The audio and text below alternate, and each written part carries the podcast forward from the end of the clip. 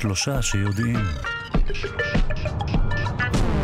שלום לכם, הקשר הקטלני בין סוכר בדם לקורונה. במחקר ישראלי עצום בהיקפו נחקר הקשר בין רמות הסוכר בדם לקורונה והממצאים מדאיגים. מיד כל הפרטים. שוב שלום לכם, אנחנו שלושה שיודעים בכאן תרבות.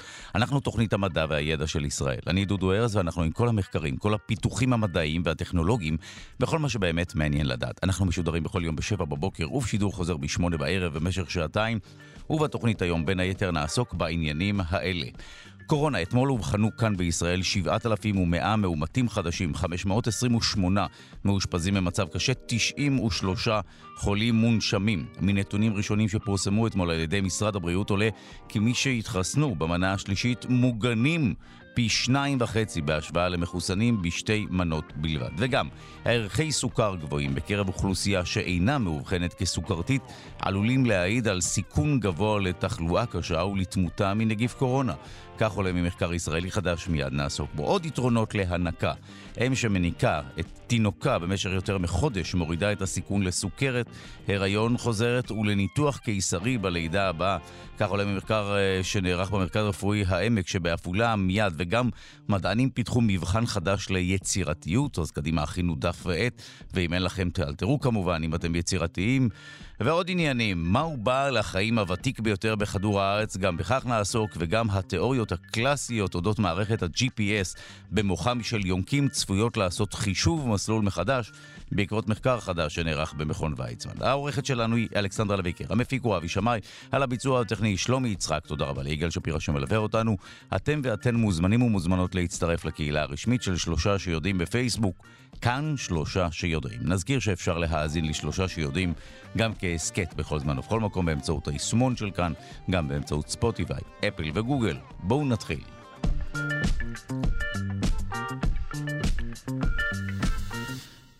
הקשר הקטלני בין סוכר בדם לקורונה. במחקר ישראלי עצום בהיקפו נחקר הקשר בין רמות הסוכר בדם למחלה והממצאים מדאיגים. המחקר בוצע על ידי קבוצת חוקרים מקופת חולים מאוחדת, האוניברסיטה העברית, המרכז האקדמי לב והדסה. ובמחקר התגלה כי ערכי סוכר גבוהים בקרב אוכלוסייה שאינה מאובחנת כסוכרתית העלולים להעיד על סיכון גבוה לתחלואה קשה ולתמותה מהנגיף. המחקר פורסם בכתב העת פלוס וואן. מי שהוביל את המחקר הוא דוקטור אה, אשר שפריר, הוא כבר נמצא איתנו על הקו, יחד עם אה, דוקטור מיכל שאולי אהרונוב. אנחנו שמחים לומר שלום לרופא מבית החולים הדסה עין כרם וקופת חולים מאוחדת, דוקטור אשר שפריר, שלום. בוקר טוב. אז למד אותנו מה הקשר בכלל בין סוכרת ל- להתמודדות של הגוף עם הנגיף.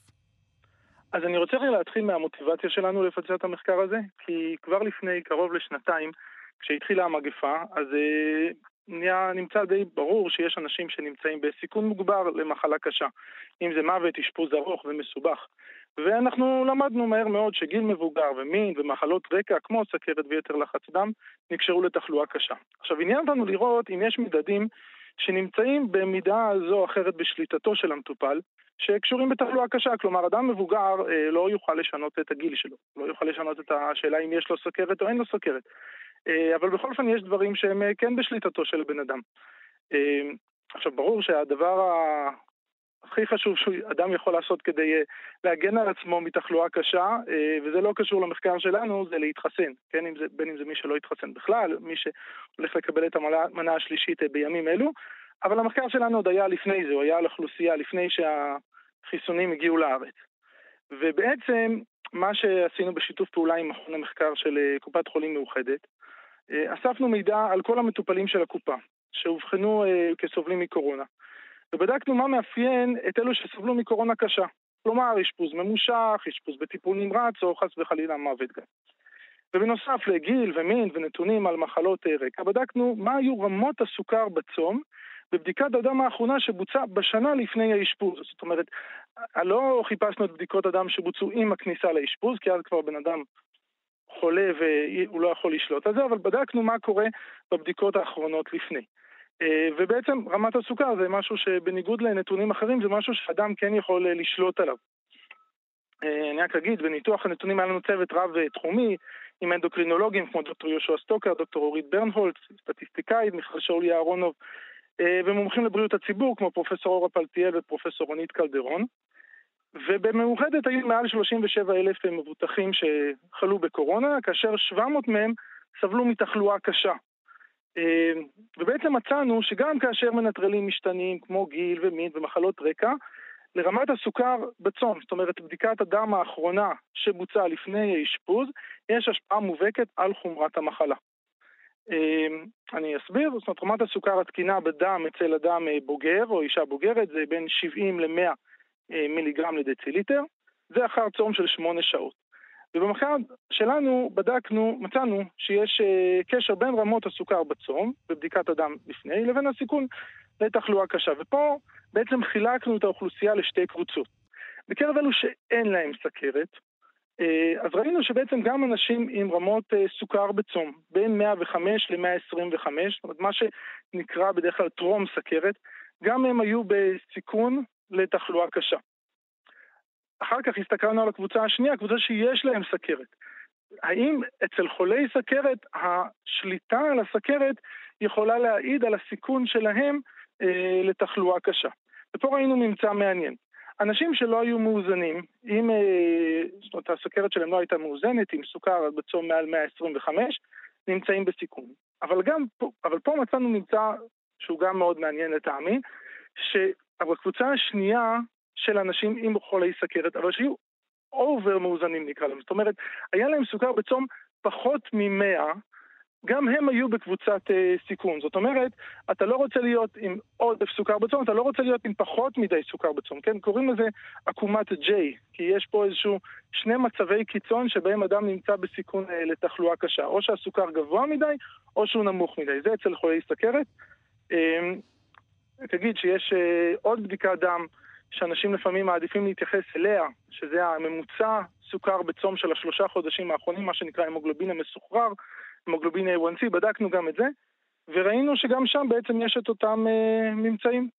זאת אומרת שאם נערוך סיכום ביניים, מי שכן חולה בסוכרת, אז לא טוב לו גם מצב של סוכרת אה, לא מאוזנת לשום כיוון. זאת אומרת, לא תת-סוכר ולא מעל הסוכר, ולאנשים שהם אה, טרום סוכרתיים וכולי, אה, עדיף לא לחצות את קו ה-105 מיליגרם לדציליטר. השאלה היא...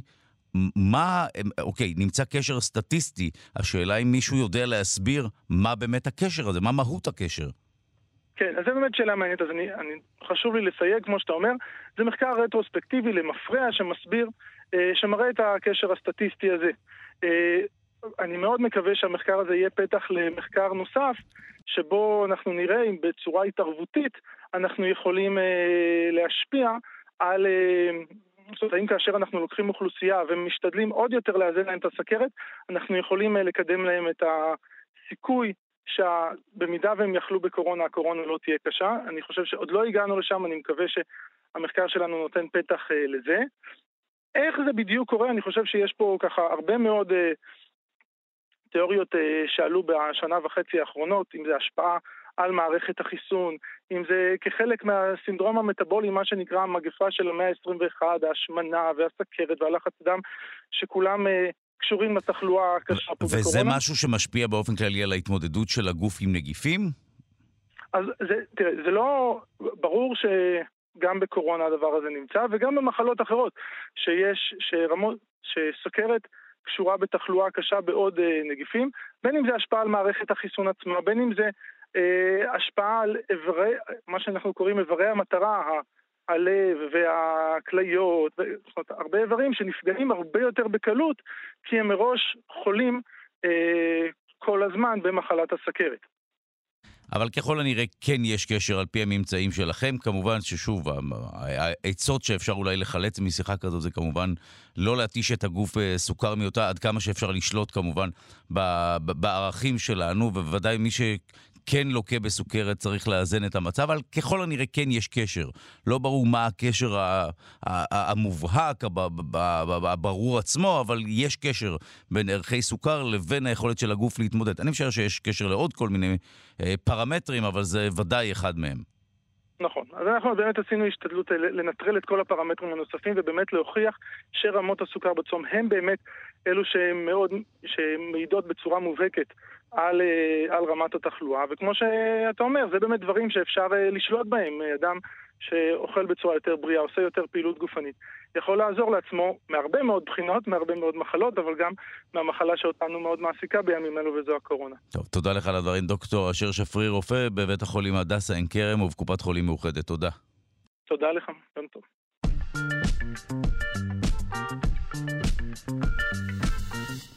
עוד יתרונות להנקה, אם שמניקה את תינוקה במשך יותר מחודש, מורידה את הסיכון לסוכרת הריון חוזרת ולניתוח קיסרי בלידה הבאה, כך עולה ממחקר חדש שנערך במערך הנשים והיולדות של המרכז הרפואי העמק שבעפולה. אנחנו שמחים לומר שלום למי שערך את המחקר, פרופסור ראיד סלים, מנהל חדרי הלידה במרכז הרפואי העמק. מוביל המחקר, שלום. שלום, בוקר טוב. אז קודם כל, מה מצאתם במחקר, ואז ננסה להבין באמת מה בכלל הקשר בין ההנקה לבין... או סוכרת או ניתוח קיסרי בלידה הבאה, אבל מה בדיוק עשיתם במחקר? אה, שיעור הסכרת ההריונית הוא בדרך כלל בסביבות בין חמישה לעשרה אחוז. אישה שיש לה פעם אחת סכרת בהריון, אז יש לה סיכוי בערך אה, כמעט חמישים אחוז שיהיה לה בהריון הבא עוד, עוד פעם סכרת הריונית. מה שמצאנו, שנשים שהניקו לפחות חודש אחד, מלא, אוקיי? בלי תוספות, שיעור הסכרת בהיריון הבא ירד בצורה משמעותית, וגם ככל הנראה בעקבות הירידה בסכרת, גם היה ירידה בשיעור הנצחים לקסרים אצל הקבוצה הזאת. אז אני, אני מנסה להבין, אוקיי, אז מה הקשר בין הנקה, מה בכלל הנקה אה, עושה לגוף האישה? מה יודעים שהנקה אז, עושה או גורמת? יפה, המנגנון לא כל כך ברור. התצפית הגיעה ממחקרים קודמים שהראו שאנשים שהניקו, היה להם בעתיד פחות סכרת שהיא לא תלויה בהיריון, נקראת סכרת טייפ 2, סכרת שהיא בדרך כלל אה, נגרמת בגלל מאפייני הגוף, בעיקר השמנה. אז אה, נשים שהניקו, במיוחד הניקו תקופה ממושכת, בלי תוספות, אז היה להם בגיל 40 או 50 או 60, היה להם פחות סכרת. עכשיו, מה ההנקה עושה? לא כל כך, המנגנון לא כל כך ברור, יש כמה השערות. אחת מהן זה כנראה שהנקה והחלב אם אה, מגדיל את הרגישות לאינסולין, משפעל תאי מה שנקרא תאי בטא בלבלב שמפרישים אה, אינסולין, וככה מקטין את הסיכוי שתהיה סכרת בעתיד או שתהיה סכרת הריונית אה, בהריון הבא. סכרת הריונית, המאפיינים שלה דומים לסכרת שהיא מסוג 2, שאנשים או האנשים המבוגרים מפתחים אותה בגיל אה, קצת יותר מתקדם.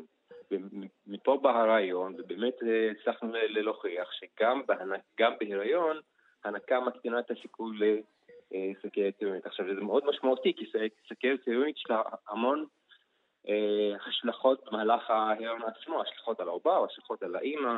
יש יותר נטייה, מבחינת האימא, יותר נטייה לרעל את הריון, בגלל שילדים גדולים, אז יש להם יותר נטייה ללכת בניתוח קיסרים. מכאן בא... זאת אומרת, העודף סוכר או הסוכרת זה משהו שיכול להגדיל את העוברים, וכך אה, אין ברירה אלא ניתוח קיסרי, לעיתים. נכון, ואז אם אוקיי. אתה מקטין שהוא הסוכרת, אז אתה מקטין שהוא הגודל של העוברים, או המשקל של העוברים, אתה מקטין גם, יש... אה, ברגע שיש לך אישה בלידה שיש לה סוכרת טעונית, אז אתה יותר, הסף שלך להגיע איתה לניתוח קיסרי יותר קטן מאשר הסף של אישה שאין לה סכרת ציונית, כבר מכניס אותה להיום בסיכון גבוה, ולכן האנשים האלה עשויים להגיע לניתוח כיסא גם לא, ללא לא, לא קשר למשקל של היילוד. Mm. ומבחינת העובר עצמו, ברגע שאין לך סכרת, אז יש לך פחות מעבר סוכר לילד, ואז יש לך, יש לך פחות כל ההשלכות על העובר, השלכות במהלך הריון, באופן מיידי, השלכות לטווח ארוך, כולל סכרת, השמנה וכל הדברים האלה. ולכן אנחנו מאוד ממליצים, בנוסף לכל היתרונות הנוספים של הנקה, שכל אישה, לפחות חודש אחד, תניק ממש הנקה מלאה, 100% בלי תוספות, וזה יכול להיות uh, לטובתה ולטובת הילדים הבאים. אה, אתם מזהים שמה, שיש פחות היענות להנקה בתקופה הזו? לא, ההיענות היא טובה, ההיענות טובה, וככל שיש לך יותר מערך שתומך בהנקה, אז אתה יכול להגדיל את אחוז שיעורי ההנקה. יש קצת נשים שקצת אה, אה, כאילו מתחילות להנהיג ואז מתחילות עם התוספות וכל מיני כאלה, אז הנשים האלה שחושבות שרק להנהיג פעם או פעמיים ולהשלים בתוספות זה גם בסדר, אז זה פחות טוב. הם צריכים להיות, להעניק במאה אחוז. זה, זה, זה המסר שלנו לאנשים אחרי הלידה. טוב, אז הנה עוד אה, יתרונות להנקה, שימו לב, הורדת הסיכון לסוכרת, הריון חוזרת, ואפילו לניתוח קיסרי בלידה הבאה. נכון. תמיד שווה לה, לעבור על היתרונות האלה, ולהזכיר לנו שבאמת הנקה היא טובה לכל הצדדים, נכון? הכי טובה. לגמרי, לגמרי. יש בה אה, כל מיני אה, תוספות שלא נותנות אף חלב, ולכן היא תמיד מומלצת. טוב, תודה לך על השיחה הזו, פרופסור עיד סלים, מנהל חדרי הלידה במרכז הרפואי העמק, מוביל המחקר, תודה רבה. תודה רבה לכם. ביי.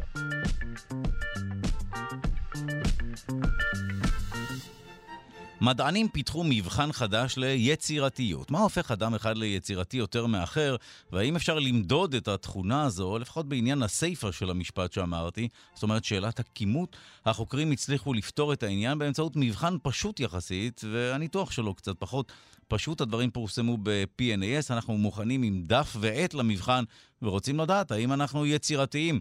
שלום לחוקר ולמפתח החשיבה יצירתית דוקטור אייל דורון, שלום. היי, מה שלומך? בסדר גמור, אה, למד אותנו על המבחן החדש. אתה נרגש, אתה נרגש. אה, תשמע, כולם רוצים, כולם רוצים כבר במשך עשרות שנים להבין איך מודדים יצירתיות. המחקר הזה בא להגיד, איחדנו כמה מדדים קודמים ביחד, אה, השתמשנו באלגוריתם, שזה עיקרון מאוד מעניין פה, הכנסנו את הטכנולוגיה.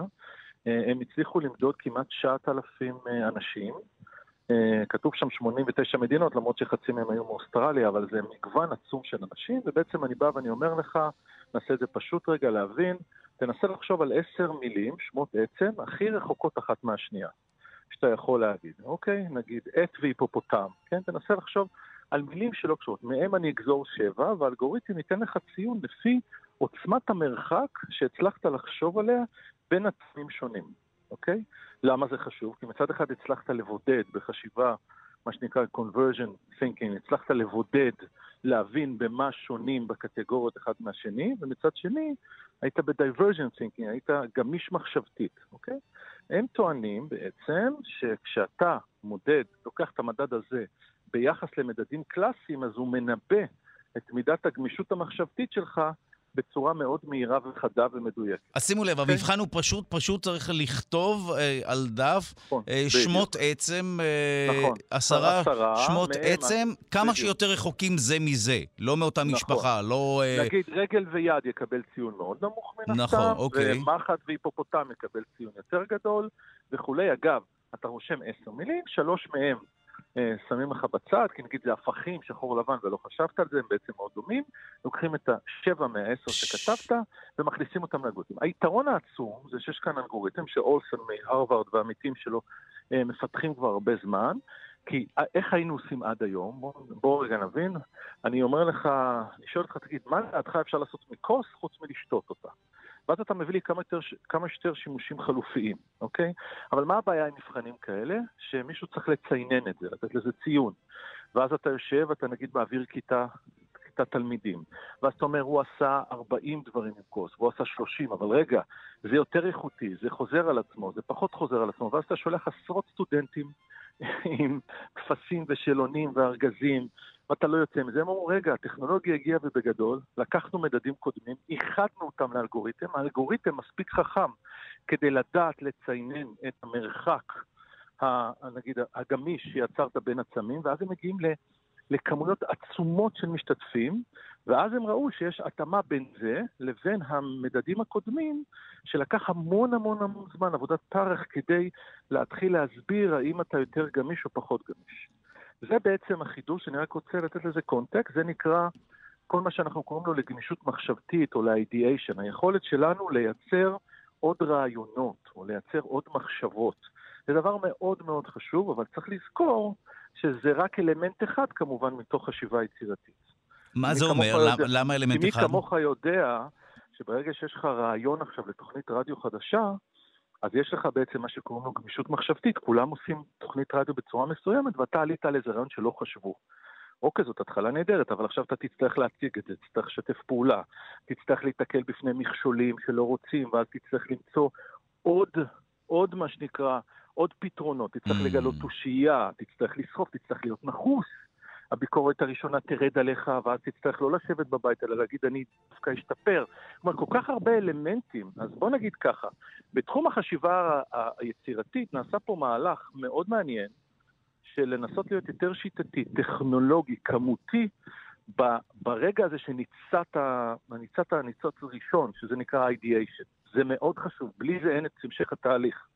לבוא ולהגיד שזה כל המהלך של חשיבה יצירתית, זה יהיה יותר מדי, אבל נורא נורא מעניין איך מנסים לקחת עכשיו את ה-soft skills, את הדברים שהם לא מתמטיים כביכול, והגיע הזמן לקחת אותם במונחים יותר טכנולוגיים כמותיים, ולתת להם, לתת לסטטיסטיקה להיכנס לשם. אז עם כל החשש, אה, אני חושב שזה אתגר מאוד מאוד ראוי וצעד מאוד מאוד חשוב בתוך השרשרת שבסוף ייתן לנו את הציון הכללי של יצירתיות. עכשיו, כשאני חושב על המבחן הזה, ובאופן כללי על כן. מושג כמו יצירתיות, אני mm-hmm. מנסה להבין האם יש גבול מסוים שמעבר mm-hmm. לגבול הזה, האדם mm-hmm. הוא כבר לא יצירתי אלא מופרך. זאת אומרת, אם מישהו okay. אוקיי. יזרוק לי פתאום okay. אוקיי. עשרה פריטים...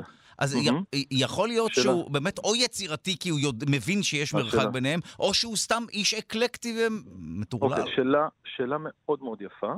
אז אני אתן דוגמה, יש למשל, אה, הרי במדדים הקלאסיים יש לך רמת המקוריות ורמת השטף, אבל גם אתה צריך להיות מה שנקרא ריאליסטי בצורה מסוימת. נגיד אם אני אשאל אותך מה יכולה להיות כוס, ואתה תגיד לי שכוס היא כוכב מספר 5, 7, 8 במאדים, או... נכון. אז אתה לא תקבל את זה. אז על, על זה נאמר, הרי הם הסתמכו על מדד, לא משנה כרגע, של ואלאך מ-1965 ומעלה, ש... והלאה, שהיו שם ואמרו כל דבר שאתה יכול לעשות, כל עוד יש לו איזשהו תוקף מציאות. עכשיו, זו שאלה מאוד מאוד יפה מה שאתה אומר, כי הרי אתה אומר, אתה לא רוצה כל דבר, אתה רוצה למתוח את הקפיץ, אבל לא לקרוע אותו. נכון, בדיוק. אתה חייב איזושהי מגבלה. הרי, הרי תמיד אומרים לצאת מהקופסה. לצאת מהקופסה זאת קלישה לא מוצלחת, כי מה זאת אומרת יצאת מהקופסה? יצאת מהקופסה ומה? אם הרעיון שלך עזר למצוא אסטרטגיה יותר גמישה כדי להתקדם מאלף לב', תבורך, אבל אם אתה אומר לי משהו מופרך, כמו שאתה אומר, לא. ולכן בעצם המבחנים יודעים להתמודד עם זה. הם יודעים להגיד שה, שעשית משהו שהוא כל כך כביכול אה, זה שהוא הגיע לרמת מופרכות.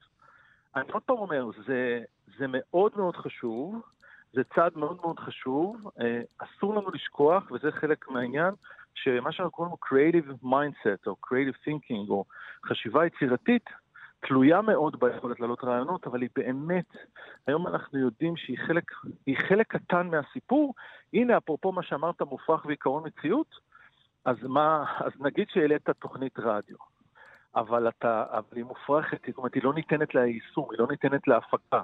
אז זה בדיוק המתח הזה בין לחשוב, לחשוב מה שקוראים מחוץ לקופסה בצורה שונה מאחרים, זה מה שנקרא מדד האוריג'ינליטי, המקוריות שלך, אבל באופן כזה שעדיין הוא יכול להתרחש במציאות. איך יודעים? לא תמיד יודעים. הרבה פעמים זה חוכמת בדיעבד. הרבה פעמים אנשים שחשבו כולם שהם משוגעים, לא התאשפזו, כי הרעיון שלהם אה, הפך לחברת ענק. אתה יודע, המתח פה הוא מאוד מאוד ש... מעניין ומסקרן. המשפט החשוב ביותר שנאמר פה, שזה הרבה פעמים יודעים את זה בדיעבד. אתה יודע, אתה שוכר אדם שיפתח לך תוכנית, ממש אה, ככה. ולפי התוצאה או ההצלחה של התוצאה, אתה יכול להגיד כן. האם הוא יצירתי, או שהקפיץ לכן... שמותח מדי. לכן אני חושב שהמחקר הזה הוא צעד אמיץ ואתגר חשוב, אבל צריך לזכור שלא נוכל להימנע פה מחוכמת הבדיעבד. וואו, טוב, תודה לך על הדברים המרתקים. דוקטור אייל דורון, חוקר ומפתח חשיבה יצירתית. תודה. תודה לכם, ביי ביי.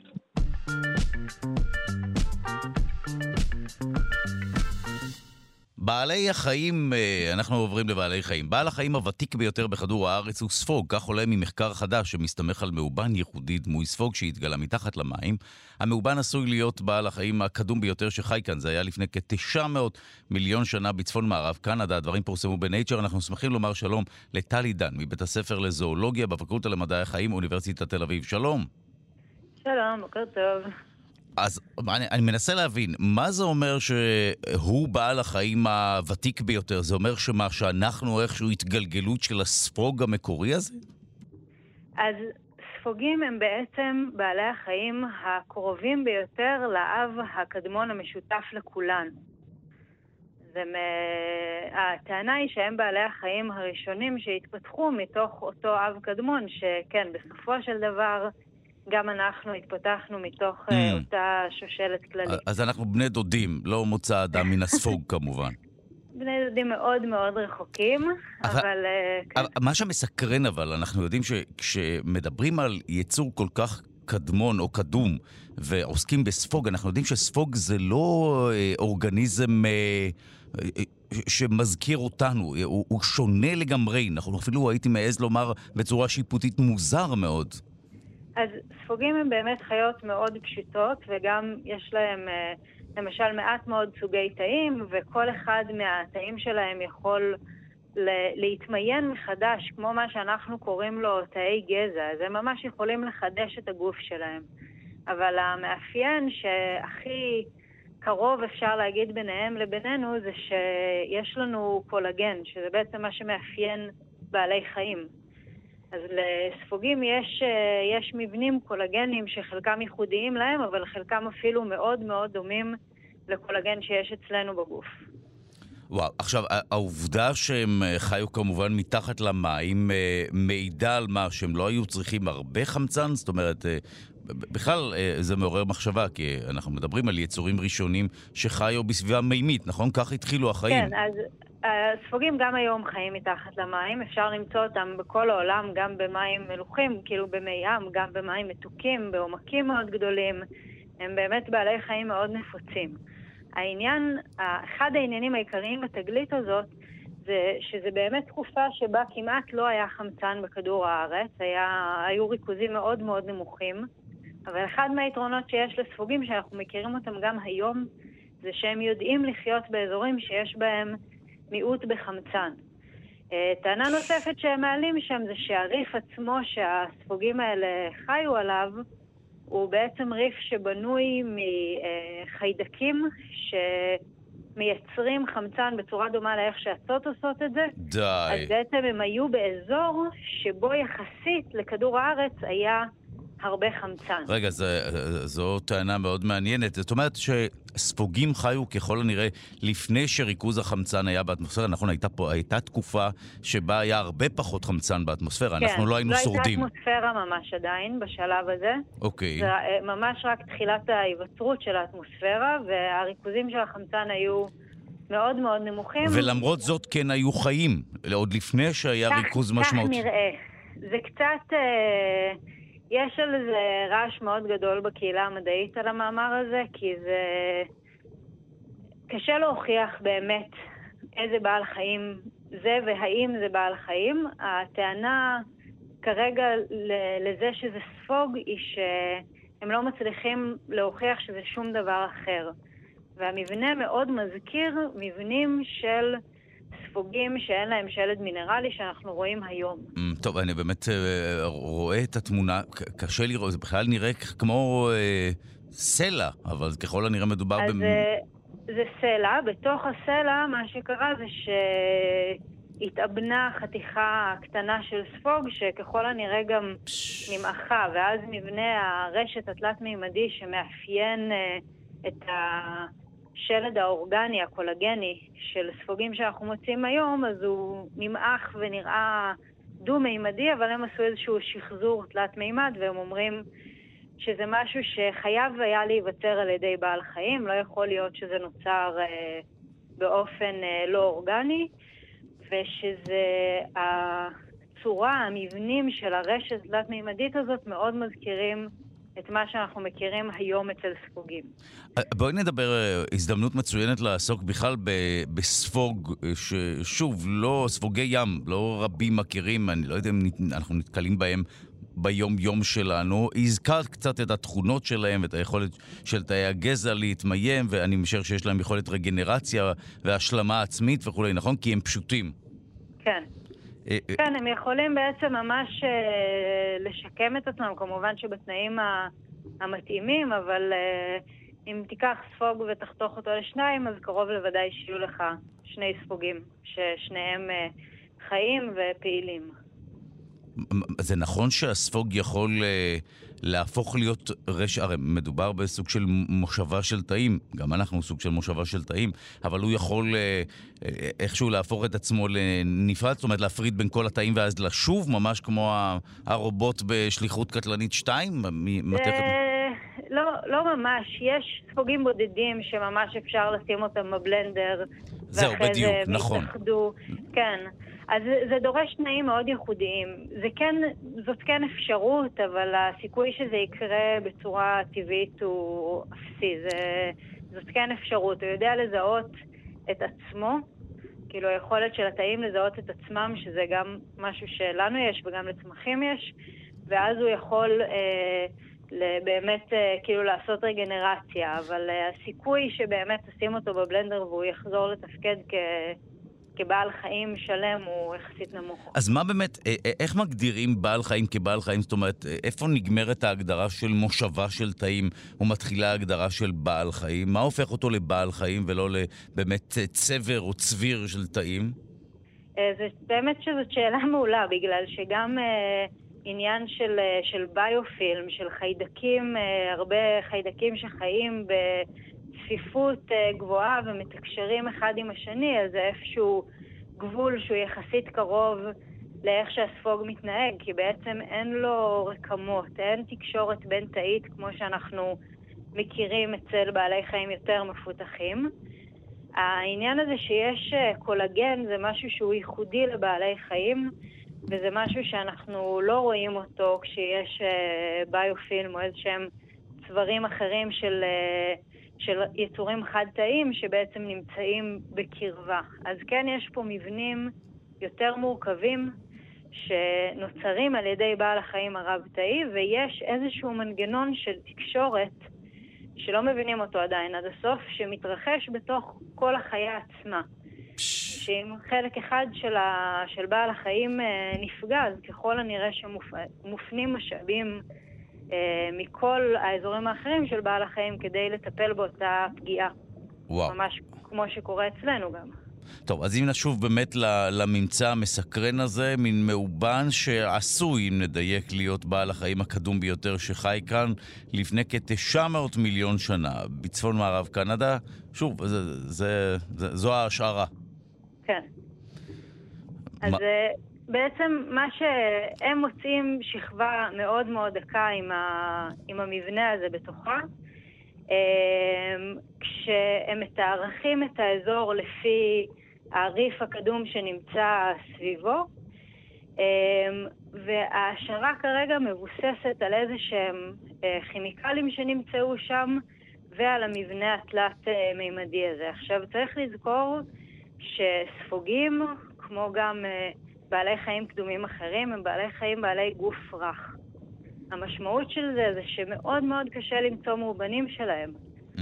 אז מאוד יכול להיות שכן היו בעלי חיים בתקופה הזאת, וכל מיני עדויות אה, אה, מולקולריות אומרות שהגיוני שהיו בעלי חיים בתקופה הזאת.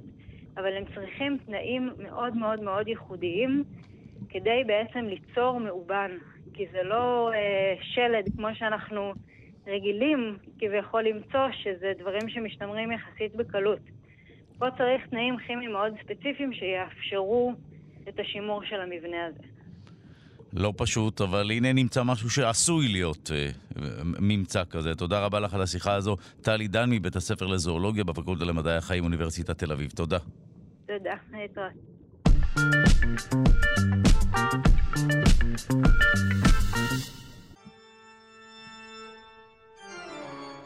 ובמסגרת פינת האבולוציה נמשיך לעסוק בקשר בין מחקר אבולוציוני ותורת המשחקים. אנחנו שמחים לומר שלום לפרופסור אריאל צ'יפמן, חבר המחלקה לאקולוגיה, אבולוציה והתנהגות האוניברסיטה העברית. שלום. בוקר טוב.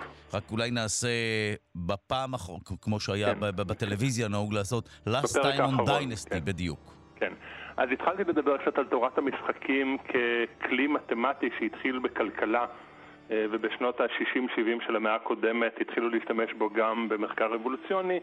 זה בעצם איזשהו משחק מתמטי שבו יש שני שחקנים והתוצאות או הרווח של כל שחקן תלוי גם בהחלטות שלו וגם בהחלטות של הצד השני. אה, ודיברתי על זה שאפשר בעצם ליישם את זה כדי להבין למה התנהגויות מסוימות הן בעלות סיכויי שרודות אבולוציוניים גבוהים. כלומר, איזושהי התנהגות שהתשלום עליה, שהרווח עליה הוא גבוה, במונחים אבולוציוניים זה מתבטא בזה שסיכויי ההישרדות של הפרטים שנוקטים בהתנהגות הזו הוא גבוה יותר, ולכן ההתנהגות הזו, שהיא גנטית תעבור לדור הבא ותהפוך להיות נפוצה יותר. ואז רגע לפני שנגמר לנו הזמן התחלתי לדבר קצת על הרעיון של שיתוף פעולה ועל אלטרואיזם, שזה בעצם אחד הנושאים המעניינים ביותר שהתחילו לחקור באמצעות כלים של תורת המשחקים. כי על הנייר, בהסתכלות הפשטנית ביותר, כדי שהאורגניזם ישרוד הוא צריך לדאוג לעצמו, ולא לדאוג לפרטים אחרים. אה, ולכן השאלה היא למה בכלל מבחינה אבולוציונית מופיע אלטרואיזם בטבע. וחוקרי תורת המשחקים התחילו לבנות כל מיני מודלים מתמטיים של באיזה תנאים אלטרואיזם יכול לעבוד. אה, ובעצם יש שני מקרים שונים שבהם זה יכול לעבוד. אחד זה כשיש אה, איזושהי התנהגות חברתית שבה פרטים עוזרים אחד לשני. ובעצם יש יתרון לעזור לפרטים אחרים אם אתה יודע במרכאות שיש סיכוי שהפרטים האחרים יעזרו לך בעתיד. זה בעצם מה שיוצר את כן. ההתחלה של של חברות של בעלי חיים. קשה להתעלם אגב מה, מה, מההתייחסות שלך לעולם החי, אבל אנחנו אפשר מיד להקיש לעולמנו, אבל בוא תמשיך. לא, ודאי, אני גם אמרתי את זה פעם קודמת, שהרבה מהרעיונות האלה התחילו במדעי החברה, ואחרי זה עברו למדעי, הח... mm. לאבולוציה, וכמובן שזה יכול לחזור גם לכיוון השני. אה, עכשיו העניין באסטרטגיות כאלה של שיתוף פעולה זה שהן מאוד לא יציבות מבחינה אבולוציונית. כי ברגע שמופיעה מוטציה, ברגע שמופיע פרט שלא משתף פעולה, יש לו יתרון על פני כל האחרים. כי בחברה שכולם אלטרואיסטים, לפרט האגואיסט, לפרט שדואג לעצמו, יש יתרון. Mm. ומכאן עלה הרעיון במחקר של מה שנקרא אסטרטגיה יציבה מבחינה אבולוציונית. אסטרטגיה יציבה מבחינה אבולוציונית זו כזאת שלא יכול להופיע פרט שיהיה לו יתרון על פני פרטים אחרים. וכדי שזה יקרה צריכה להיווצר התנהגות הרבה יותר מורכבת. לא רק של עזרה הדדית, אלא גם של איזושהי... של איזשהו פיקוח על פרטים אחרים שיעזרו, ולכן החברות המורכבות והיציבות הם כאלה שהם לא רק פרטים עוזרים אחד לשני, אלא גם פרטים עוקבים אחרי הפרטים האחרים ורואים איך הם מתנהגים. אנחנו רואים את זה למשל הכי מפורסם בסוריקטות, מעין נמיות אה, בדרום אפריקה שמופיעות הרבה בסרטי טבע, שפרטים לא רק עוזרים אחד לשני, אלא גם תמיד מפקחים אחד על השני כדי לראות מה הם עושים. גם בחברות של קופים זה קיים. אז האסטרטגיות האלה הן אסטרטגיות שהן יציבות מבחינה אבולוציונית, כי לא יכול להופיע מוטנט, אה, לא יכולה להופיע מוטציה שיהיה לה יתרון על פני ההתנהגות הזו. אה, אני חייב כאן לספר סיפור. אה, לפני כמה שנים התפרסם באחד ממדורי המדע בעיתונים אה, כתבה על אסטרטגיית העורבה האבולוציונית. וכמה מחבריי ואני ישבנו וקראנו את זה וניסינו להבין למה התכוון המתרגם. באנגלית אומרים evolutionary stable, evolutionarily stable strategy, אבולוציה יציבה מבחינה אבולוציונית, המתרגם קרא stable כעורבה. Mm. הייתה כאן טעות תרגום אה, מאוד אה, משעשעת למי שהבין מה המקור. ובכל אופן, אה, אותן אסטרטגיות יציבות אבולוציוניות יכולות להתקיים במקרים כאלה של, של חברה מורכבת. אלטרואיזם יכול להתקיים גם במצב אחר, שבו הפרטים קרובי משפחה אחד של השני. תן לנו דוגמה למצב כזה. למשל בחברות של חרקים חברתיים, בדבורים או נמלים, שכולם צאצאים של אותה אימא. אה, וגם בחברות אחרות של בעלי חיים שיש איזושהי שושלת אה, מטריארכלית, שיש מישהי אחת היא אימא של כולם. ואז הרעיון, ושוב, זה נובע מתוך חישובים מתמטיים בתורת המשחקים, שבעצם כשאתה עוזר לפרט אחר שהוא קרוב אליך ב-50% מבחינה גנטית, אתה בעצם עוזר לגנים שלך אצל פרט אחר. Mm, מעניין. אה, וזה, אלה רעיונות, הרעיון של הגן האנוכי שהיה אצל דוקינס גם כן, בערך באותו זמן, בשנות ה-70 של המאה הקודמת, נתקל בהרבה התנגדות, אבל הרעיון הוא שבעצם מה ששורד באבולוציה זה גנים מסוימים, תכונות מסוימות, וברגע שאתה עוזר לפרט שיש לו את אותם הגנים כמוך, אתה בעצם עוזר לגנים שלך. אה, ואז יש, יש יתרון לעזרה לפרטים שהם קרובי משפחה. אז אלה בעצם שני המודלים השונים, אחד זה שיתוף פעולה הדדי עם פיקוח, ואחד זה שיתוף פעולה עם אבל, פרטים אבל שהם קרובי משפחה. תמיד יש משהו אבל בבסיס האלטרואיזם בעולם החי? זאת אומרת, אין אלטרואיזם לשם עצמו? כפי שאנחנו מאמינים אולי שיש אצלנו בני אין, האדם. אין אלטרואיזם לשם עצמו, יש גם מי שיטען שבבני אדם אין אלטרואיזם לשם. נכון. זה אלבר קאמי כתב את הספר, אבל... אה, אבל בבעלי חיים, בעולם החי, אלטרואיזם תמיד נותן יתרון אבולוציוני. כי דבר שלא נותן יתרון אבולוציוני לא ישרד. לא ישרוד. יופיע המוטנט שנוקט באסטרטגיה אחרת, והמוטציה הזו, הלא, הלא אלטרואיסטית, תשתלט. ולכן אלטרואיזם חייב להיות יציב מבחינה אבולוציונית וחייב לתת יתרון אבולוציוני. ובכך מיצינו את הקשר בין תורת המשחקים לאבולוציה, או שיש עוד? אפשר להמשיך אה, על זה עוד שעות, אבל אני חושב שהיה לנו, זו הקדמה מספיק מעניינת. אני רק אולי אסיים ואומר אה, שבאוניברסיטה העברית, בדור של המורים שלי, בעצם היה אחד המקומות המובילים בעולם בזמנו, לפני 20 או 30 שנה, למחקרים אה, בנושא הזה, אנשים כמו דני כהן, אבי שמידה, עוזי מוטרו, שתרמו הרבה מאוד לעולם הזה של תורת המשחקים באבולוציה. ואני מקווה שיהיה להם גם דור המשך אה, אצלנו. טוב, תודה לך על הדברים, פרופסור אריאל צ'יפמן, חבר המחלקה לאקולוגיה, אבולוציה והתנהגות האוניברסיטה העברית. תודה. תודה רבה, להתראות.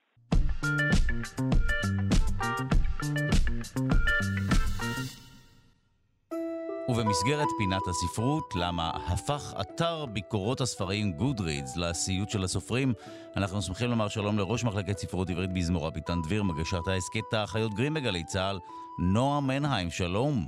שלום, בוקר טוב. ספרי לנו על האתר הזה. אז אני אזכיר, כי אני חושבת שכבר הזכרנו אותו בעבר בכל מיני הקשרים אחרים. אה, הוא בעצם רשת חברתית. היום הוא שייך לחברת אמזון, הוא נוצר בדצמבר 2006.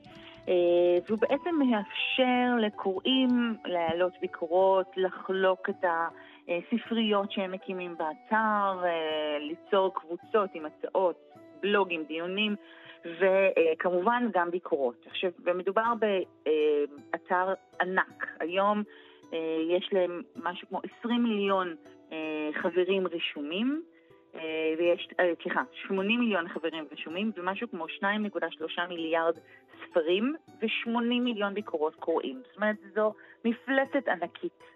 הבעיה היא שבניגוד לאמזון, שמי שרוצה להעלות בו סקירות היום חייב להוציא לפחות חמישה דולר על הפרסום של הביקורת שלו, זאת אומרת צריך לקנות משהו בסכום כזה, בגודרידס אין עדיין את, מחש... את אפשרויות האבטחה האלה, ולכן כמעט כל אחד יכול להיכנס, לכתוב ביקורת אה, אחרי שהוא פתח פרופיל אה, בדוי, אה, ובכך להוריד בעצם את הדירוג של הספר.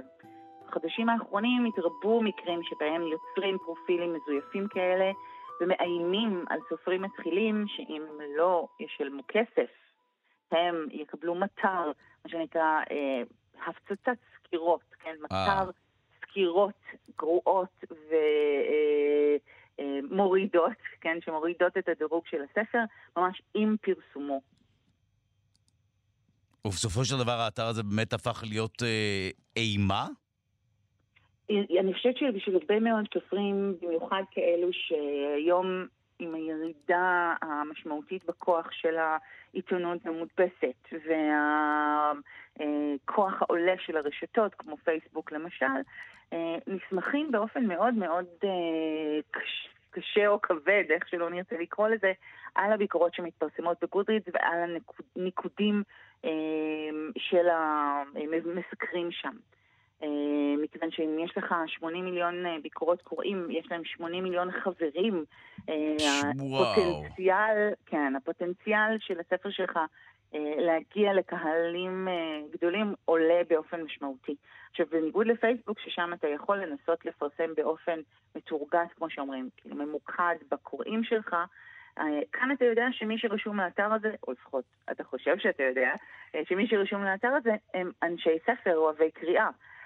אז זה המיקוד הממוקד ביותר שאפשר להשיג, ולכן החשיבות של ניקוד גבוה וסקירות חיוביות באתר הזה הוא עצום. עכשיו, אנחנו ראינו, אני חושבת שאפילו יצא לדבר על זה בתוכנית, איך אפשר להשתמש בסקירות האלה אה, כדי אה, לנקום בסופר, סופרת שפרסמה אה, סדרה של ציוצים אה, על הביקורות הגרועות שהיא קיבלה בגודרידס, ובכך רק הורידה עוד יותר את הניקוד שלה. די. אנשים שאפילו לא קראו את הספר, הורידו את הדירוג כנקמה. אה, באופן אז... כללי, עניין הדירוגים אה, ברשת הפך להיות משהו שזה כלי עוצמתי במיוחד, בידיים נכון. של אנשים שבאמת לעיתים פועלים מנקמה, לא בהכרח באמת מין דירוג מהותי. גם בתי עסק באופן כללי, לא רק אה, ספרים. לחלוטין, ואני חושבת שזה גם מאוד... מותאם, זאת אומרת, נגיד פעם אם היית קורא ביקורת על ספר או סרט בעיתון, אז אה, אני זוכרת, כשהייתי צעירה לפני שנים רבות, היית צריך לקרוא את כל הביקורת כדי להגיע לשורה התחתונה, ששם היה גידי אורשר כותב לך שזה שני כוכבים או שניים בסולם נכון. אורשר. ואז העלו את הציונים האלה לראש הביקורת, כדי שאפילו לא תצטרך לקרוא אותה עד תומה. כדי לדעת כמה, אה, בכמה זה דורג, והיום בעידן של רשתות חברתיות אה, ופרסום ברשתות ומקומות כמו גודריץ, לפעמים כל מה שיש לך זה רק את הדירוג. זאת אומרת, אתה ממש צריך לעשות פעולה אה, אקטיבית, להקליק אה, על השם של הספר כדי להיכנס ולקרוא את הביקורת, אתה מקבל רק את השורה התחתונה הזו של הכוכבים. וזה הופך להיות יותר ויותר אה, קל. אה, לצמצם את, ה, אה, את הספר לכדי הדבר הזה. אה, ובכך גם להשפיע רבות על הגורל שלו דרך אתרים כאלה. האם אה, בסופו של דבר אפשר להתייחס לזה כעוד תוצר חיובי של חוכמת ההמונים, או שדווקא לא ממש במקרה הזה?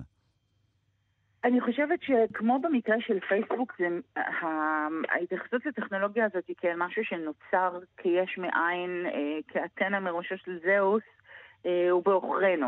יש אנשים מאחורי האתר הזה, אה, יש לו מפתחים, יש לו היום חברת אם ענקית ורבת עוצמה כמו אמזון, ולהסתמך רק על חוכמת ההמונים, בלי לצייד את האתר במקרה הזה באמצעי האבטחה והאימות המתאימים, זה דבר, זה דבר מאוד מאוד חסר אחריות. אה, כי להגיד, לא יודע, זה חוכמת ההמונים, אבל מצד שני לצייד אותם בקלשנים, או לא למנוע מהם לקנות נשק, אה, אז האחריות הוא כבר על מי ש, שמאפשר או לא מונע. אני חושבת שהאחריות כאן מוטלת אה, לפתחם של אנשי אמזון ושל אה, המפתחים של גודרידס לבנות את, ה, את המערך הזה, את רשת הביטחון הזו, שלא תאפשר לאתר להיות כל כך פגיע למי שמבקשים לנצל אותו לרעה. וואו, אה, טוב, אה, מאוד מסכן. היה מה... כבד על הבוקר. אה, בסדר, התוכנית שלנו היא כבדה על הבוקר, לכן יש שידור חוזר בערב, ושם אנחנו נשמעים הרבה יותר כלילים ותאבי רייטינג. תודה רבה לך על הדברים, נועה מנהיים, ראש מחלקת ספרות עברית בזמורה, אביטן דביר, מגישת ההסכת אריות גרים בגלי צה"ל, תודה רבה. תודה רבה.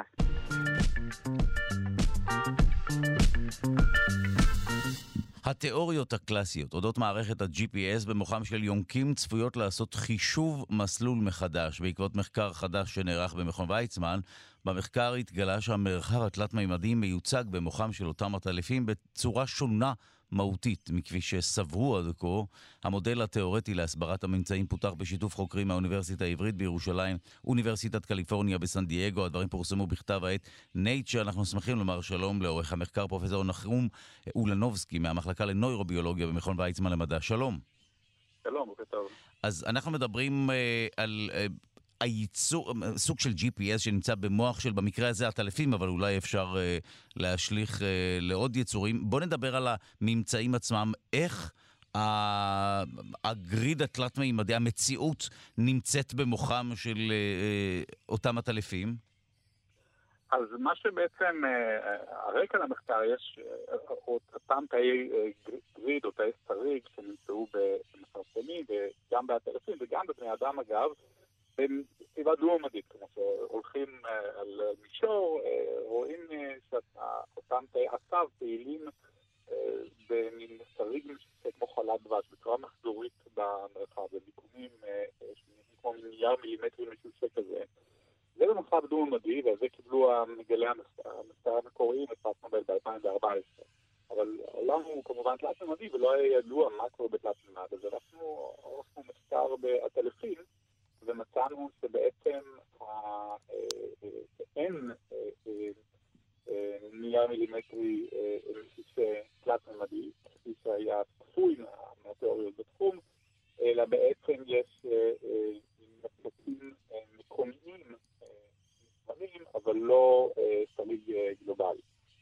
בוא, תנסה לעשות, אנחנו אמנם ברדיו, ויש. הדגמה מצוינת גם ב... בפרסומים עצמם שלכם, של אה, דוגמת הכדורים. כדורים, אבל בוא, בוא באמת ננסה להסביר, אנחנו שוב, אנחנו ברדיו קשה להעביר קצת uh, תמונה ש, שמיד מסבירה את העניין, אבל איך באמת אותו מידע מיוצג במוחם של הטלפים? אוקיי, אז אני חושב ההדגמה האינטואיטיבית היא שבמרחב דו-ממדי, אפשר לדמיין כדורים כמו ב... כמו בביליארד, על שולחן ביליארד, אם אני שם כדורים וככה אורז אותם קרוב אחד לשני ביחד, מקבלים מין סידור משושק כזה. כל מי ששיחק ביליארד יודע על מה, מה אני מדבר, כמו חלת דבש, שזה הדרך הטובה לארוז אה, אה, אה, כדורים במשטח אה, דו-ממדי. אבל אם אני עכשיו הולך לג'ימבורי, למין בריכת כדורים של ג'ימבורי, שפופולריות אה, בקיץ, וזורק הרבה כדורים לבריכה כזאת, או לקופסה גדולה, אז בחיים הם לא יסתדרו במין סידור אה, אה, מחזורי מדויק, אלא יהיה מין בלאגן, אבל הבלאגן הזה הוא בלאגן מאורגן, כי בעצם כל הכדורים הם תקועים ביחד אחד עם השני, והמרחק ביניהם הוא קבוע, הוא שווה בדיוק לקוטר הכדור. אז אין שריג גלובלי, אין אה, לטס גלובלי, אבל יש מרחק לוקאלי, וזה פחות או יותר מה שאנחנו מצאנו באותם אה, אה, נוירונים אה, במוח, בניגוד למצופה מהתיאוריות.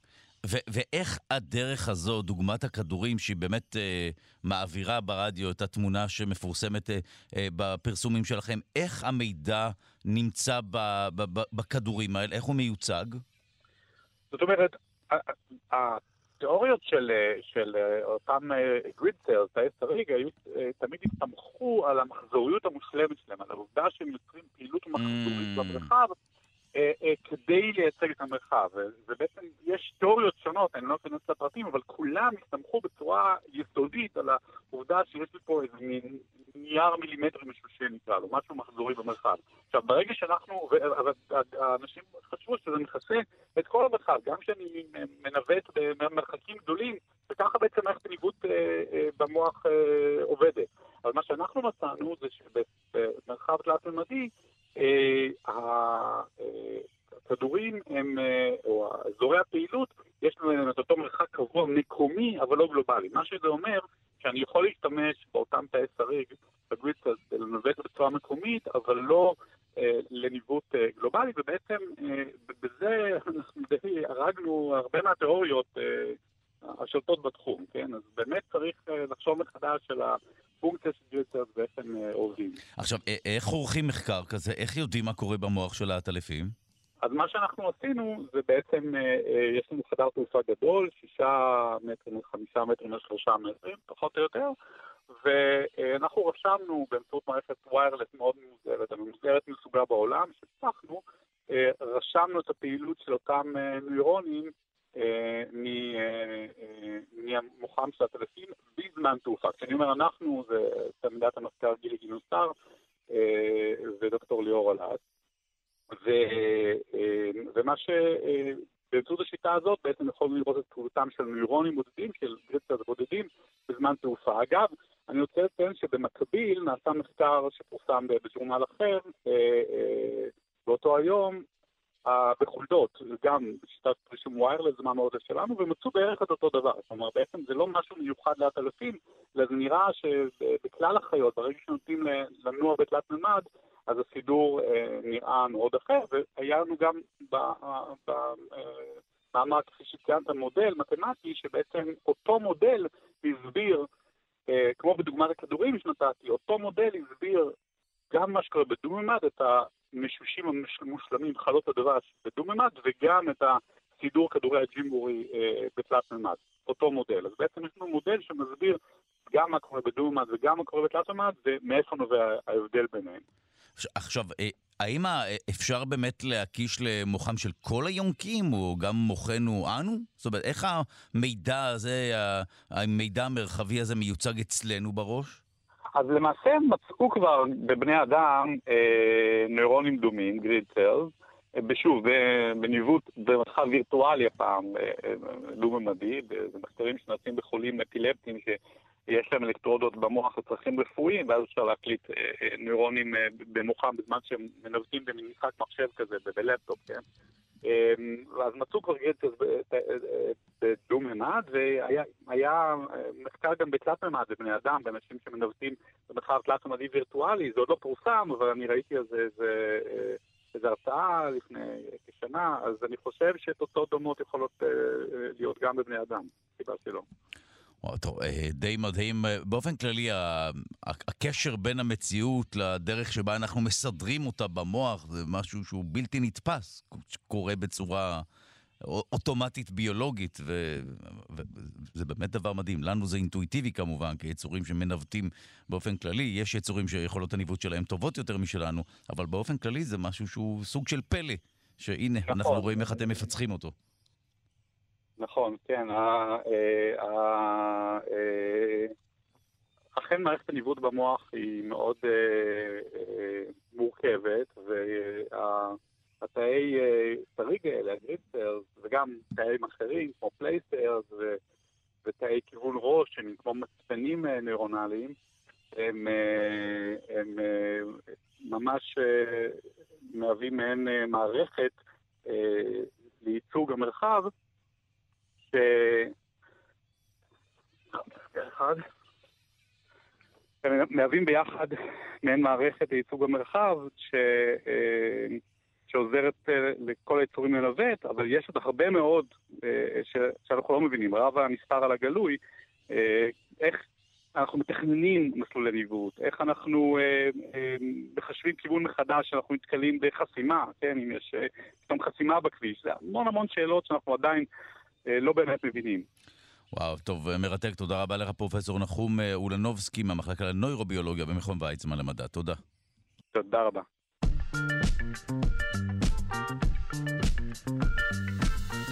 הדניסובים אה, כאן ובגדול, אה, או לא בדיוק, אבל קבוצה אתנית שחיה היום בפיליפינים, מתברר שהיא מאוד מאוד קרובה לדניסובים, או לפחות הכי קרובה, על פי מחקר שוודי חדש, קבוצה שנקראת אייטה מגבוקון, אה, זה שם הקבוצה האתנית, והיא נחשבת לקרובה ביותר לדניסובים.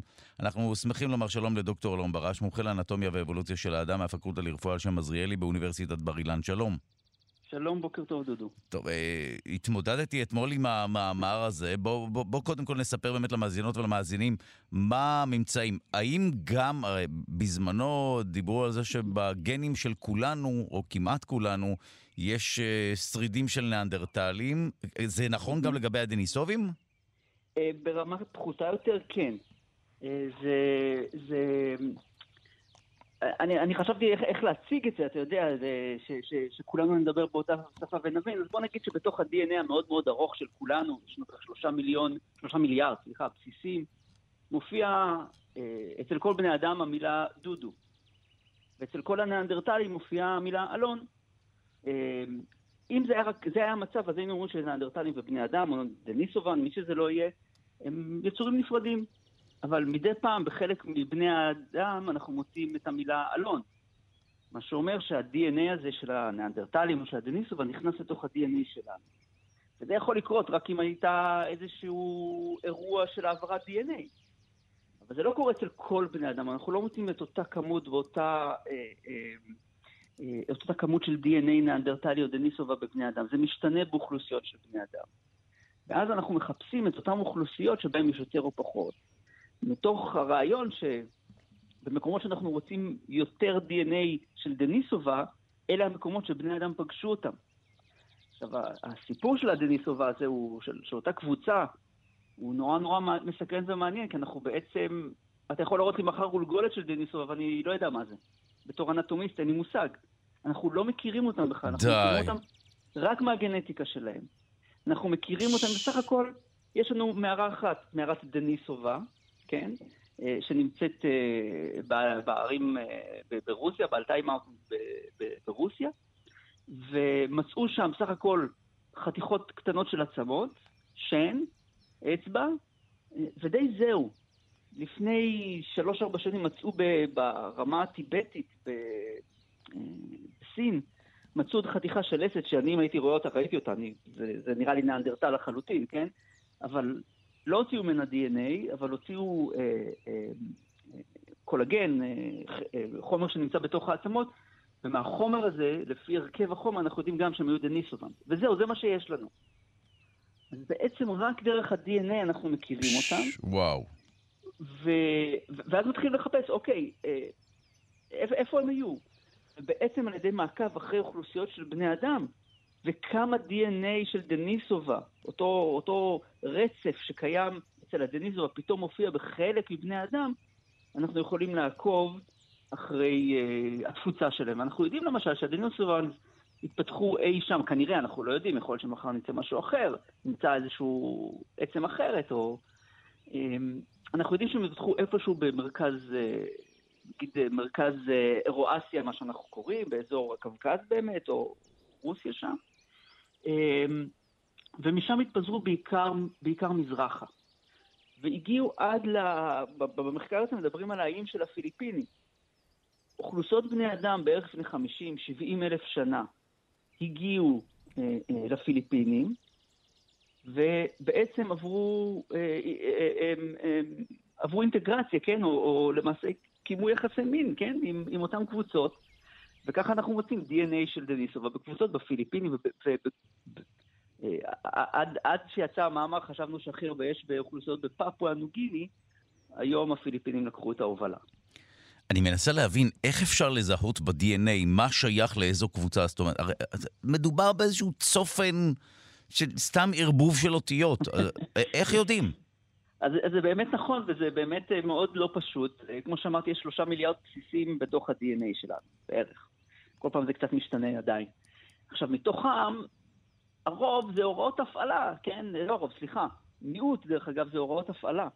אה, למשל, איך בונים עין. אני לא מדבר על צבע העין, אבל עין זה דבר מורכב, אז צריך לבנות אותה. עכשיו, העין שלי והעין שלך והעין של, של, של רוב היונקים היא די דומה בסופו של דבר.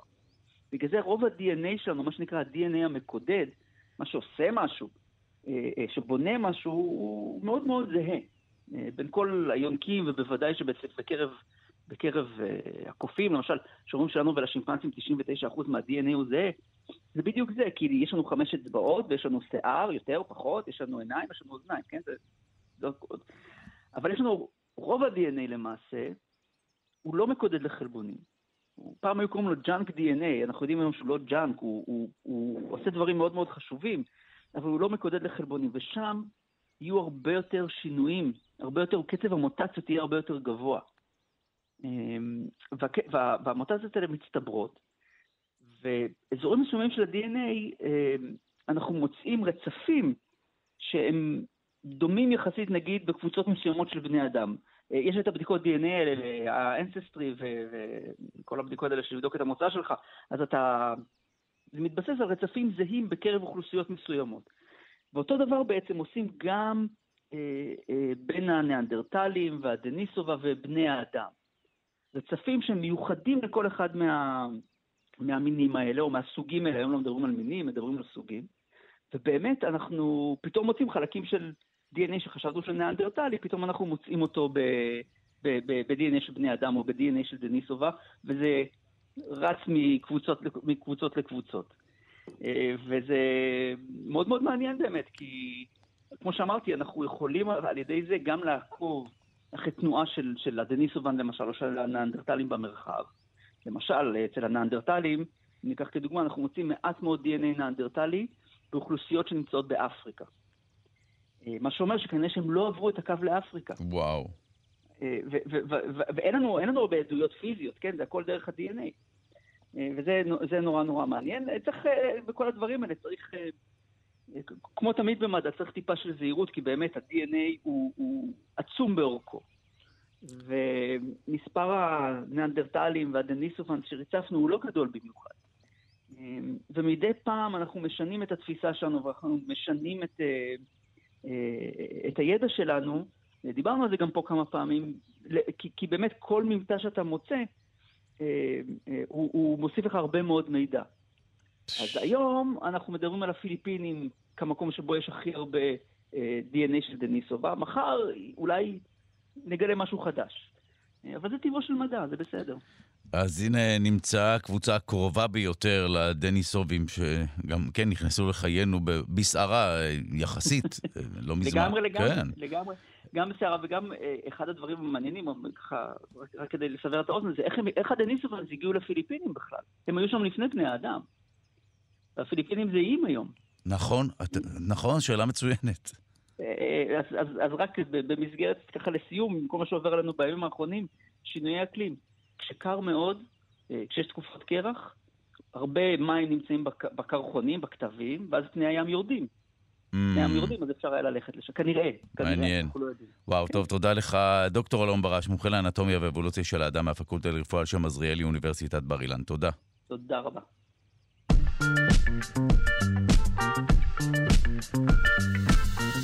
ובמסגרת פינת התנ"ך נדבר על עלילות גילגמש. אנחנו שמחים לומר שלום לדוקטור אילן אבקסיס, שדרן ההסכת דברי הימים על המקרא והמזרח הקדום, אילן abc.co.il, זו כתובת האתר של דוקטור אבקסיס, שלום. בוקר טוב למאזינים ולך, דודו. בואו נדבר, האמת שזה שם שמצל... הוא מוכר לנו, אבל מי הוא באמת היה? אוקיי, אז נתחיל ככה שעלילות גילגמש הן אפוס באמת מרתק ומסעיר, הוא נוגע בנקודות הכי עמוקות של הזהות האנושית. עכשיו, מלבד זאת, אתה יודע, מעט, מעט הסיפורים האנושיים שהיו כה ידועים וכה נפוצים וכה משפיעים וכה מצוט, מצוטטים, אך נשכחו מלב כל עד שבעצם הדרך הארכיאולוג חשף אותם שוב לעולם, כמו עלילות גילגמש. עכשיו, בטרם נפנה לסיפור עצמו, כמה מילים על גילגמש, הדמות ההיסטורית. עכשיו, ברשימת המלכים השומרים נזכר גילגמש כמלכה חמישי של, של, של אורוך, בשואלת הראשונה. אורוך, סליחה, ירך המקראית, היא נזכרת בספר בראשית, היא בערך 300 קילומטר דרומה לבגדד. שלט זו מלכה באורוק בין 2,700 ל-2,500 לפני הספירה. כן. בקירוב, זה זמן קצר לאחר המצאת הכתב. אתה יודע, וכמו ששרה להקת כוורת, עוד בימים הראשונים של ההיסטוריה, ההיסטוריה מתחילה עם המצאת הכתב, כל מה שלפני זה זה פרה-היסטוריה. עכשיו, גילגמש הוא מלך בשר ודם, זה, וזה הרבה יותר, זה מה שאנחנו יכולים להגיד עליו, וזה גם הרבה יותר מה שיודעים למשל על אודיסאוס. עכשיו, בכל אופן, גילגמש הפך לדמות מיתולוגית. נרקמו עליה סיפורים רבים ומגוונים, שהיו בעצם לבני היסוד מהם מורכב המיתוס הסופי. עכשיו, מהתרבות השומרית נדד גילגמש יחד עם כתב היתדות אל התרבות האכדית. עכשיו, היצירה עצמה מכילה 3,000 שורות בקירוב, זה לא מעט, והאפוס השלם כנראה התחבר בבבל במאה ה-18 לפני הספירה. אבל הנוסח הרשמי שאותו מצטטים ואותו ממנו קוראים כולם, זהו דווקא מהמאה ה-12 לפני הספירה. זה הנוסח שהתגלה בספרייה המלכותית של השורבניפל מלך אשור בננבה במאה השביעית לפני הספירה. הסיפור היה כל כך נפוץ ומוכר, שהתגלו ממנו תרגומים גם לחיתית וגם לחורית, ובשנת 1956 התגלה חלק מלוח שבע, פה אצלנו במגידו שלנו, בשפכים של המשלחת האמריקנית ללמדך, שגם בארץ ישראל הסיפור הזה היה מוכר. עכשיו, הלוח הראשון, מתוך 12 מונה את שבחי גילגמש, רשימת התארים והייחוס של גילגמש היא ארוכה, כתוב זרע לוגלבנדה, גילגמש אדיר הכוח, בן הפרה האצילה, הרעמה נינסון, עכשיו, לוגלבנדה הוא מלך גם כן שהוא עלה לדרגת אל, אמו של גילגמש היא ראמה האלה נינסון, במקומות אחרים היא הפרה איה, וזו אלה שמגולמת כאמור בדמות פרה. הוא עצמו כונה אה, ראם נוגף, אתה יודע, זה בגנים כנראה. לאחר עוד כמה תארים, הנה תקציר העלילה, בארבע מילים, אני מסכם לך את הכל, אשר ביקש חיי נצח. כל הסיפור סובב סביב ארבע, ארבעת המילים הללו. הניסיון האנושי הכושל, יש להודות, להשיג חיי נצח. בהחלט מזכיר לנו את עץ החיים בגן עדן. עכשיו, הוא תואר כאדם חסון וגדול, שים לב איך הוא תואר, שלוש אמות השוקיו אמי חצי מטר, כלומר, רק השוק שלו זה מטר וחצי, שש אמות ירחיו, חצי אמה, האצבע הראשונה שבאצבעותיו, האצבע המורה, טלטלי רעמה שופעים כמו שיבולי קמה, הוא קצת מזכיר לנו את גוליית, רק הרבה יותר יפה, ומסתבר שמדובר בבחור בעייתי, בעייתי מבחינת נתיניו. גילגמש עשה כל מיני דברים שונים ומגוונים, אבל בעיקר שמר בקפדנות על זכות הלילה הראשון. זהו למעשה האזכור הראשון במקורות ההיסטוריים של זכות הלילה הראשון. דודו, שמעת על הזכות הזאתי? אה, אני מתלבט אם להמשיך ולשמוע על הזכות הזאת, אבל בוא אה, כמובן לא, ספר לנו מה זה. זה לא, לא, לא כזה נורא. הכוונה היא לכך שהשליט בועל את הכלה, שהיא בתולה ברוב המקרים, לאחר החתונה עוד בטרם בעלה יעשה זאת. מעין זכות הנתונה לשליט על נתינותיו. אהבתי את זה, איך שהרגעת אותנו לקראת הדבר הזה, אבל אוקיי, בסדר גמור, אוקיי. כן, אם כי אגב התופעה הייתה אה, נפוצה פחות ממה שנדמה לנו, רוב התיאורים הם לכלוכים בדיעבד אה, של אנשי הרנסאנס, אנשי ימי הביניים. אה, מעניין, אוקיי, הערה מעניינת, אוקיי. עכשיו, שים לב דודו, מה נכתב? אמיץ, דגול, נבון ואכזר, לא ישלח גילגמש בתולה אל חתונה, בת הגיבור אהובת העלם. עכשיו, אנשי אה, ערך פנו בתלונה אל האלים. מי שיצר את גילגמש, שיתכבד ויפתור את הבעיה. עכשיו, האלים יצרו יצור מקביל לגילגמש ושווה לו בכוחו. הם יעסיקו אחד את השני, וכמו שבפיזיקה אתה יודע, שני כוחות מנוגדים מבטלים זה את זה, כתוב, ותשקוט ערך. עכשיו, היצור שנוצר, גם כן בהשראה אלוהית, נקרא אנקידו. הוא, הוא נוצר כאלה טבע, פרא אדם מגודל, חי עם חיות, סוג של מוגלי כזה אם אתה רוצה. הוא אומנם חי עם חיות, אבל יכולותיו השכליות הן יכולות של בני אדם. הוא עזר, לחי... הוא עזר לחיות פשוט, הציידים חפרו בורות, הוא מילא אותם, הם פרסו רשתות, הוא עקר אותן. הם תנו מלכודות, הוא פירק אותן וכיוצא בזה.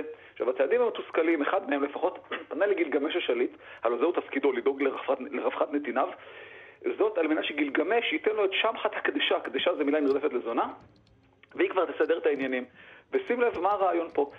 כך כתוב, לך צייד, את שמחת הקדשה קח איתך. לעת ייגש עם הבהמה אל השוקת, היא תפשוט את לבושה, תגלה חמדתה, יראה אותה ויקרב אליה, תתנכר לו בהמתו אשר אבתה על השדה. הרעיון פשוט, אין קידום אמנם אדם, אבל הוא פשוט לא יודע שהוא כזה. בתודעתו הוא עדיין חלק מהחיות. אבל אם רק ידע את העונג שבמגע עם בת אנוש, הרכיב האנושי פשוט יפרוץ החוצה, וכשזה יקרה החיות כבר תתנכרנה אליו, וזה רעיון פשוט וגאוני. עכשיו אין הוא באמת בא לשתות מים, הוא נתקל ביצור, ביצור מוזר ועירום. עכשיו ילד טפע או לא, היצור, הרכיב האנושי אכן יצא החוצה. עכשיו וכראוי לגיבור כאין קידו, הם שכבו במשך שבוע שלם, והתוכנית של גילגמש פעלה בדייקנות. ברגע שאין קידו ידע אישה, הוא הפך לאדם במלוא מובן המילה. אין קידו לא הבין את זה עדיין, אבל החיות כבר הבינו. הם נבהלו וברחו ממנו. והוא לא ממש הבין מה קרה, אבל שמחת הבינה, היא הציעה לו, בוא איתי אל, אל העיר ערך, הוא הסכים. עכשיו, בדרך קרו עוד שני דברים שהשלימו את הפיכתו לאדם. הראשון הוא שהוא לבש בגד לראשונה. עוד חיבור מעניין לסיפור גן עדן. והדבר השני הוא שהוא אכל לחם ושתה בירה. כלומר, שני סממני התרבות המובהקים, שני מוצרים שצריכים חקלאות כדי לייצר אותם, והנה עוד חיבור לסיפור, מעניין לסיפור גן עדן. אה, כל נושא עבודת האדמה. בהמשך הוא גם משך את ראשו בשמן ואחז בנשק, ואנקידו הוא הפך לאדם במלוא מובן המילה. עכשיו, אנקידו, האדם הפך את היוצרות. כתוב, לקח את נשקו, באריות התגרה, נמו הרועים בלילות, הפיץ את הזאבים בלילות, אה, אה, לבאים גירש, אריות הכוונה, שכבו אבירי הנוקדים, אנקידו הוא שומרם. במקום לשמור על החיות מהאדם, הוא שומר על האדם מהחיות עכשיו. עכשיו, יום אחד ראה אנקידו אדם נושא תקרובת לחתונה, עכשיו כבדרך אגב נודע לו, כבדרך אגב נודע לו, סליחה, על מנהגו של גילגמש בנוגע לזכות הלילה הראשון, שהגיד הוא מאוד התרגז, מאוד מאוד, ולכן הוא יצא לערך על מנת לעצור את הנבלה הזאת. וכך כתוב, בכיכר העיר המה ניצבו זה לעומת זה, אין קידו חסם את השער ברגלו, לא נתן לגילגמש לבוא, ופה דילגתי קצת, נאבקו כמו אלופים וכולי וכולי, ובסוף אה, דילגנו על הקטע שאין קידו הודה במפלתו, נשקו איש לרעהו, בברית אחים באו. אתה יודע, אתה יודע, כמו שקורה לו פעם, שני יריבים הופכים להיות החברים הכי טובים, כי המשותף רב על המפריד. למעשה גילגמש מצא סוף סוף אתגר לעסוק בו, השעמום ממנו והלאה. עכשיו כשלגילגמש יש חבר אחד, שעלה במוחו רעיון. ביער יושב חומבבא היום, חומבבא הוא שומר יער הארזים בהר הלבנון. יצור בעל שבע קרני אימה, יליד דקיקי הרים, לא ברור שהיית רוצה לפגוש אותו, לא בסמטה חשוכה ולא בסמטה מוארת, לא בכלל לא היית רוצה לפגוש אותו. אנוכי ואתה נהרגהו, וכל הרוע נאבד מן הארץ. אה, הבה נכרות את הארז. פשוט בוא נהרג את חומבבא ונעשה את העולם מקום טוב יותר. עכשיו אין כאילו ידע דבר או שניים, אבל חומבבא לא התלהב בלשון המעטה. הוא תיאר את הקשיים הכרוכים בכך ואת מראהו ואת מראה דמותו הלא מלבב של חומבבא. ולקראת סיום אגב, עכשיו אנחנו תכף מסיימים, אבל גילגמש לא נרתע ולעג לאין קידוש, הוא בעצם פחדן. ואתה יודע, דודו, מעט הגיבורים שיקראו להם פחדן, שלא ינסו להוכיח בדיוק את ההפך. וקידו אינו יוצא דופן במקרה הזה, והם יצאו לדרך עם כלי נשק אימתניים במיוחד, אה, גרזנים כבדים במשקל שלוש כיכרות כל אחד, כיכר זה 30 קילו, וחרבות שכל חרב היא שתי כיכרות, 60 קילו, והנה משפט הסיום דודו, עכשיו ברור לך שאם אתה רוצה להרוג את חומבבא, אז לא נעים שהחרב שלך משפיעה עליו כמו כפית פלסטיק חד פעמית, ובשבוע הבא יהיה חלק ב'. וואו, טוב, תודה לך על הדברים, דוקטור אילן אבקסיס, שדרן העסק דברי הימים על המקרא והמזרח הקדום, אילן abc.co.il, זו כתובת האתר של דוקטור אבקסיס. תודה רבה. ולמאזינים.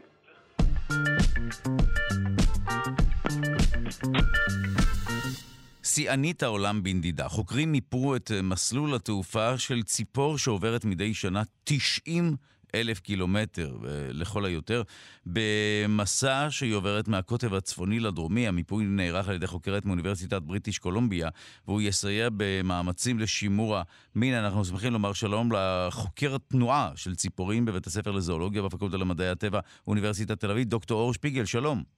בוקר טוב. אז ראשית, באיזו ציפור מדובר?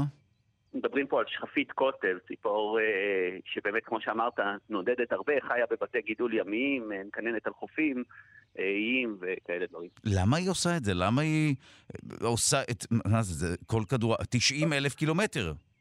כן, אז למה ציפורים נודדות זו שאלה רחבה ויש לה כמה תשובות, אבל בגדול תחשוב שבזה שהיא עושה את זה היא נהנית מקיץ נצחי. נכון? היא בחצי כדור הצפוני, בהמיספירה הצפונית. אה, במשך הקיץ שלנו, ואז כשהימים מתחילים להתקצר ויותר קשה להיות פעיל, והמים קרים, ויש אולי פחות דגה, אז היא פשוט עפה לצד השני, והיא יכולה לעשות את. העלות האנרגטית של תעופה יותר פשוטה או יותר קלה מאשר אה, לנו ללכת את זה.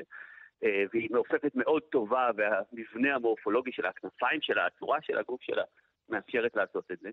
ואז היא אה, יכולה להגיע לחלק הדרומי, לאנטארקטיקה, וגם שם ליהנות מקיץ ארוך מאוד. וואו, ימים, עכשיו, ימי... ו... שוב, עוצרים בדרך, איך, איך זה עובד מבחינת uh, ההתנהלות של הגוף בסיטואציה כזו? כן, אז, אז, אז יש שונות בין מינים שונים, ויש מינים שעוצרים בדרך ונחים, ויש מינים שעפים ממש בלי הפסקה, נגיד, יש מין של לימוזה, שזה ציפור אחרת, שגם לא אותו מין, אבל מין אחר מאותו סוג יש אפילו בישראל, שממש יודעים לנדוד עשרות אלפי קילומטר בלי לעצור. אה, עם שכפיות שמותאמות גם לבית גידול ימי ויכולות לרדת, הן יכולות גם לעצור על המים, אוקיי? מה שחלק מהמינים שצריכים לחצות אה, אוקיינוסים פשוט לא עושים. ואז אה, כן, השאלה היא איך ישנים תוך כדי. אבל כן, ציפורים מותאמות לעשות את זה, עברו אבולוציה מאוד ארוכה כדי להתאים, ו, ובעיקרון המרדף הזה אחרי השמש, אחרי היצרנות, פרודקטיביות, אה, שמאפשרת להם לאכול ולהתקיים, היא, היא משהו רחב, לא רק במין הזה, הם באמת הדוגמה הקיצונית מבחינת המרחקים, רוב הציפורים לא עושות את המרחק הזה, אה, אבל... זה גם משהו אבל... שמאפיין רק ציפורים נדידה, או שיש גם יונקים? או, לא, לא, יש גם יונקים. אחת הבעיות נגיד בצפון אמריקה היא הרבה פעמים שמסלולי הנדידה של יונקים, מינים שונים של אלקים, איילים וכן הלאה, mm. אה, נחסמים בעקבות גדרות, כבישים, וזה נושא שמעסיק מאוד את הקהילה המדעית, אה, של איך הם יודעים ומי מספר למי על אה, מה מסלול הנדידה. תחשוב שיש דוגמאות שבהן צעירים נודדים בלי ההורים, ההורים כבר יצאו קודם או יוצאים אחר כך, והצעירים תופסים אז עימות. איך זה מקודד, זו שאלה מאוד מעניינת. ויודעים לבד לנדוד. אז זה משהו אחד לדעת שצריך לנדוד, וזה משהו אחר לדעת איך לנדוד ולאן. אז... ובאמת אנחנו רואים שהנדידה היא פילטר. הרבה מאוד לא שורדים את הנדידה. פילטר אכזרי משהו. בואו נשוב באמת ל, לעניין המחקר עצמו. מה זה אומר למפות את המסלול? עד עכשיו לא הכרנו את מסלול התעופה של לא. אותה שכפית? לא, אתה תתפלא כמה מעט אנחנו יודעים, ובוודאי יודעים על ציפורים קטנות. ולו בגלל הקושי הטכנולוגי. וחלק גדול מההתקדמויות המדעיות, כולל המחקר הזה ספציפית שאנחנו מדברים עליו, זה בזכות זה שבשנים האחרונות נכנסו לנו טכנולוגיות שמאפשרות לנו לעקוב אחרי בעלי חיים יותר ויותר קטנים בצורה יותר ויותר מדויקת. פה לדוגמה, הצמידו להם geolocator, tag שחש בעצם את זמן האור. מאוד מאוד פשוט.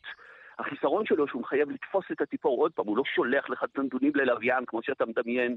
זה tag הרבה יותר קטן, זה כשאתה עובד על ציפור שהיא לא חסידה, שאתה יכול לשים עליה, אתה יודע, משדר של 50 גרם, אלא פה אתה צריך לשים משדר של גרם, שניים, שלושה, אתה צריך משהו אחר לגמרי. ופה הטכנולוגיה הזאת היא מעניינת, כי מה שעושים, והיא לא חדשה, הם לא המציאו אותה, זה משהו שנכנס בעשר שנים האחרונות קצת יותר, אה, היא החיישן הזה פשוט מודד את זמן האור. יש לו שעון ו- וזמן אור, והוא מודד את זמן האור. ואז כשאתה רואה את עוצמת האור עולה, אתה יודע מתי השמש בזנית, ואתה יכול להגיד, אוקיי, זה הצהריים, ולפי זה לחשב את קו הרוחב, וכשאתה רואה את משך, סליחה, את קו האורך, וכשאתה רואה את אה, אה, מתי השמש יורדת, ומה משך היום שמדדת, מתי נהיה ערב ומתי נגמר הלילה, אתה יודע באיזה קו רוחב. זה לא מדויק, אבל כשאתה, יש לו שקיעה של עשרות קילומטר, זה לא GPS.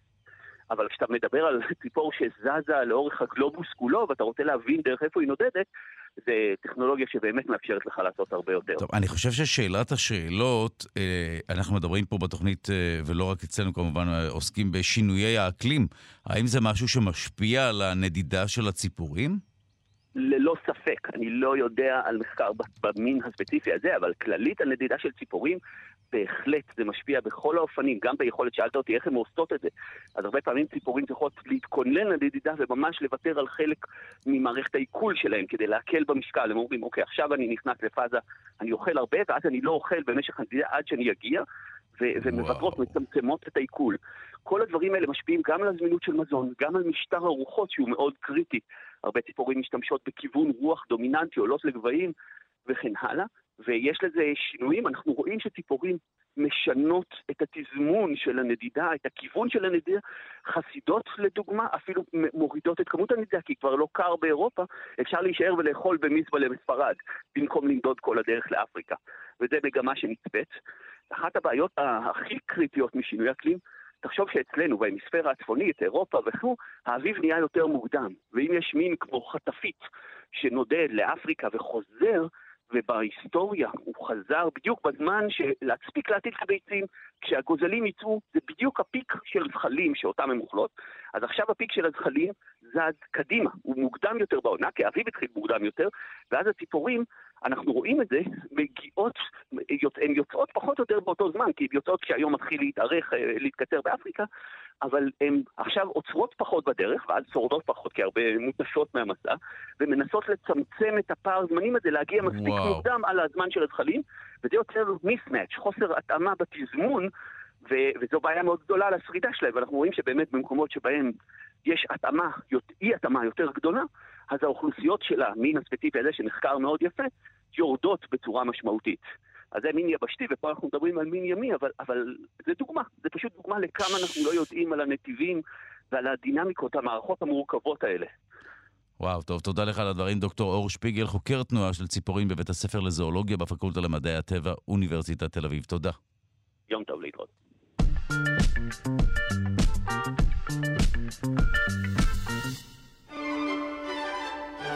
ובמסגרת פינת הלשון נעסוק בהגייה אשכנזית. שלום ללשונאית הבית שלנו, דוקטור סמדר כהן, שלום. שלום דודו, בוקר טוב, מה שלומך? Uh, הקול שלי משום מה ירד בכמה אוקטבות, אבל אני משער שהוא כן. מה, מהר מאוד ישוב לקדמותו.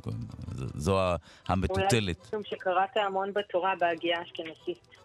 אה, אה, הוצאת אותי מזה איכשהו, ולא כמובן עשיתי, אה, אוקיי, איזשהו משאל אתמול. אוקיי, טוב, בואי, מה זה אומר הגייה אשכנזית בכלל? תני לנו אולי דוגמה על מה אנחנו מדברים.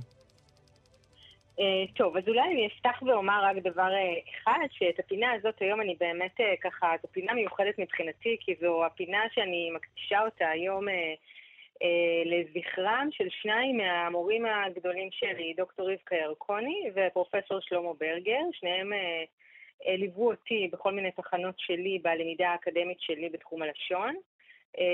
רבקה ירקוני היא אולי אחת ה... אולי אחת משתיים שאחראיות ממש ליטרלי, מילולית, לזה שאני בתחום הזה ממש. ודוקטור רבקה ירקוני עסקה במחקר הגייה האשכנזית על פי ספרו של יקותיאל הכהן עין הקורא. הגייה האשכנזית זה מה שאנחנו מכירים, אה, למדנו בבית ספר הרבה פעמים, אה, נגיד אה, צנח לא זל זל על, על גדר וינום, או שלום רב שובך ציפורה נחמדת, mm. כל הדבר הזה של טעם במלעיל. לימדו אותנו, לימדו אותנו שההגייה, ב, שההטעמה בה היא במלעיל, כלומר בהעברה הראשונה של המילה, זאת הגייה אשכנזית. ולימדו אותנו שמאידך גיסא ההגייה הספרדית היא בדיוק הפוכה היא מה שאנחנו מכירים יותר היום, ההגייה במלרע. צנח לו זלזל, על גדר וינום. מעניין כי דווקא ב- ב- בערבית זה גם כן מלעיל יותר, לא? הערבית מושכת למלעיל בדרך כלל. הערבית היא מאוד uh, מעורבת, היא דומה, uh, היא דומה לעברית המקראית אני חושבת, כי יש בה גם, uh, יש בה גם uh, משקלים מלעיליים, כמו בעברית, uh, אבל יש בה גם כל מיני תהליכים שהזיזו את הטעם קדימה, שהפכו אותו למלרע, uh, ויש היום גם איזושהי חזרה למלעיליות, כמו שאנחנו uh, יודעים שכל uh, הילדים היום שקוראים להם uh, נגיד... Uh, uh, uh, נגיד עומרי, הם הופכים להיות עומרי, נכון? Mm-hmm. אז בעצם יש איזושהי חזרה למלעיל אה, בהגייה המדוברת שלנו. זה כמובן לא דקדוקי, אבל זה קורה בפועל בשטח. אה, ודוקטור רבקה ירקוני חקרה אה, בעצם חיבור שקוראים לו עין הקורא. הוא מיוחס ליקותיאל הכהן. יקותיאל הכהן היה נגדן, נקדן, איש שניקד אה, את התורה. גם, כלומר את גלגוליה, והוא בעצם, הוא היה בן המאה ה-13, הוא חי באשכנז, כנראה, כנראה באזור או גרמניה או צ'כיה, לא לגמרי ברור. הוא, הוא חי בימי הביניים, ומה שעניין אותו היה תורת הקריאה בתורה. כלומר, הוא ניסה להבין איך קוראים את הטעמים ואיך הוגים את המילים המנוקדות במקרא. זה היה עיסוקו. וכשהוא התחיל להתעסק בזה, לקרוא את זה, להבין איך אנשים הוגים ואיך דברים כתובים ולעשות את ההשוואה ביניהם, אז הוא בעצם גילה איזושהי מציאות עגומה מבחינתו, שבה אנשים קוראים לא את מה שמנוקד, לא מבחינת הטעם ולא מבחינת הניקוד. אנחנו, אני חושבת שאפשר להגיד שיקותיאל הכהן הוא קצת אבא בן דוד של אז, מבחינתו. הוא בא, הוא ראה איך אנשים קוראים בבית הכנסת בשגיאות, והוא אמר, אני רוצה לתקן את זה. ובאמת בחיבור עין הקורא שלו, הוא בעצם אה, כותב, אה, זה, זה ספר שמורכב משלושה חלקים, והחלק הראשון שבו הוא כזה שהוא באמת אה, אומר מהן השגיאות, איפה יש שגיאות בהגייה היומיומית שהוא מכיר. ואולי הדבר הכי יפה שהוא עושה שם זה שמתוך הדברים שהוא כותב אנחנו למדים איך הגו בעצם את המילים אז. הרי אנחנו יודעים שאין לנו הקלטות אה, מן המאה ה-13. ואנחנו גם, אין לנו הקלטות של המקרא, אבל אנחנו כן יכולים, מתוך כל מיני כתבים ותעתיקים, כלומר אה, העברה לאותיות לטיניות, אנחנו יכולים ללמוד על ההגייה של מילים בלשון המקרא. אנחנו מכירים את זה מתקופה אה, מוקדמת יותר, למשל באמצעות תרגום ה-70, או אה, מקורות אחרים, ויקותיאל הכהן נותן לנו בעצם את ההגייה האשכנזית של המאה ה-13, אה, אחד הדברים אולי היפים שהוא מדבר עליהם זה באמת ההתערערות של הגרוניות. אנחנו מכירים בהגייה הספרדית, ההגייה של אליעזר בן יהודה עם מת, שצריך להגיד ה'. אה, צריך להגיד ח' ועין, שממש לשמוע אותם, נכון? אה, ויקותיאל הכהן כותב בחיבורו שאור באלף ועור בעין נהגים אותו הדבר אצלו, זה מה שהוא שומע. והוא שומע גם שמילים שיש בהם ח' ומילים שיש בהם כ' נהגות אותו הדבר לכיוון הכ'. אה, והוא אפילו מגדיל ואומר שאפילו החטא נהגית במקומות מסוימים באירופה המרכזית כמו הט, מה שאנחנו מכירים היום מההונגרים. נכון, וואו, נכון? מעניין. אז, הוא ממש, הוא ממש מעיד שכך הוא שומע בבית הכנסת בעת הקריאה בתורה. אה, כך, כך נהגת העברית, כך נהגת החטא בזמנו.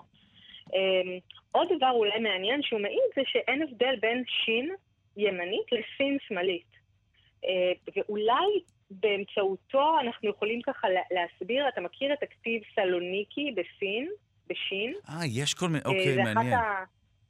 זה כנראה נובע מהעובדה הזאת שבאמת שין וסין כבר לא נשמעו אותו הדבר, כבר נש... לא, לא נשמעו נפרדות, אלא ההגייה של שתיהן הייתה דומה לסין, ולכן סימנו בש... בשין בעצם אה, את הסין הזאת. אה, אנחנו מכירים אה, סלוניקי בהרבה כתבים, כל, כמעט כל יהודי אה, יוון שהיו כותבים סלוניקי, כתבו בשין, בסין, כן, ולא בסמך כמו בימינו. החזרה בעצם להגייה נפרדת של שין וסין, היא כנראה חזרה לשימוש רק באמצע המאה ה-13. וכנראה בעקבות איזשהו שינוי שחל בתוך השפה הגרמנית, כלומר, הרי בעצם אנחנו מדברים על זה שאנשים לא כתבו עברית לא השתמשו בעברית כשפת יומיום, השתמשו באותיות לטיניות או השתמשו בשפה שאותה הם שמעו כדי להעביר את השפה שהם יודעים אה, לקרוא, וברגע שבשפת המקור אין מימוש לשין, אז אתה לא יכול להגות אותה. נגיד ביוונית אין שין עד היום. אז אנשים יוונים, יוצאי יוון, יגידו סין בכל המקומות שבהם יש שין. ואז בעצם זה גם משנה מבחינתם את, את העברית, הם יגידו סין גם בעברית במקומות שבהם יש שין. אה, אז בעצם רק, כשה, רק כשהשין חוזרת לתוך היוונית, במקרה הזה זה לא קרה, אבל נגיד היא חוזרת אל הגרמנית, אז בעצם חזרה השין גם אל העברית אה, של דוברי היידיש. זה, זה תהליך לשוני אה, ממש מרתק. אז בעצם אה, העברית שאנחנו מדברים היום היא מה? היא השפעה, כי, כי הזכרנו פה הרבה מאוד השפעות. היא, היא הגייה נכון. חצי אשכנזית, אבל לא, יש כן תופעות שאפשר לשייך להגייה אשכנזית. זה מעניין, איכשהו נכון, לשנו את הכל לאיזה משהו אחר. נכון. מה שיש אצלנו היום זה בעצם איזה שהם שרידים של המון המון דברים, של המון תופעות, המון השלכות, המון הגיות, שבעצם הם תוצאה של ההתגלגלות של העברית. אמרנו שהעברית היא החלה את דרכה לפני כמעט שלושת אלפים שנה, היא הייתה מתה, מתה או חצי מתה לפחות אלפיים שנה, ובתקופה הזאת של החזרה לדיבור עברי, אה, וגם בתקופה שבה היא לא הייתה מדוברת, אבל רק נקראה, קראו אותה בבית הכנסת ולמדו אותה בחדר, אה, אז היא הייתה מושפעת גם מן השפות המקומיות, אה, מן היידיש, מן הספרדית היהודית, הלדינו, מהשפות המקומיות שהן לא שפות יהודיות, וכל שפה כזאת באמת עיצבה את מערך ההגהים בהתאם לשפה המקורית בהרבה מקרים. אה, וכשאנחנו חזרנו לארצנו, וכשחזר, אה, אה, שהחל אליעזר בן יהודה בתהליך החזרה של העברית לשפת דיבור, אז הוא באמת ביקש להחזיר אותה להיות השפה הנוהגת על פי ההגייה הספרדית, כלומר להגות את היצורים הגרעוניים כפי שצריך, הגיית מלרע ועוד כל מיני.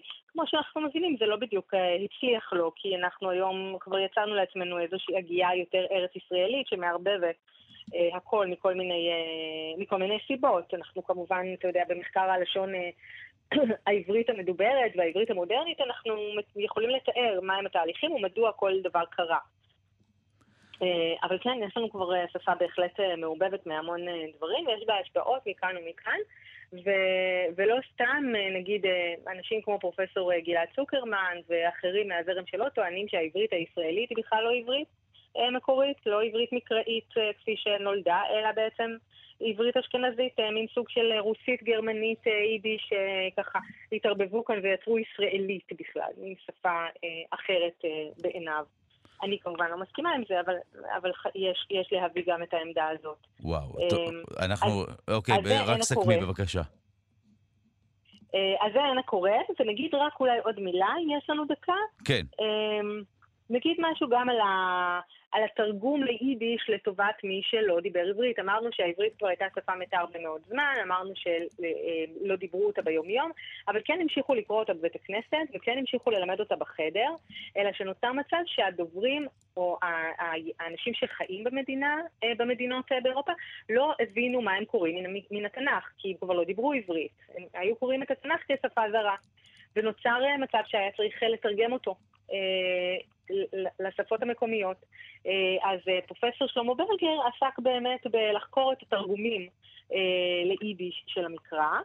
בעיקר את התרגומים שתורגמו באמסטרדם, כי שם הוא חקר ושם הוא עבד רוב חייו והמחקרים.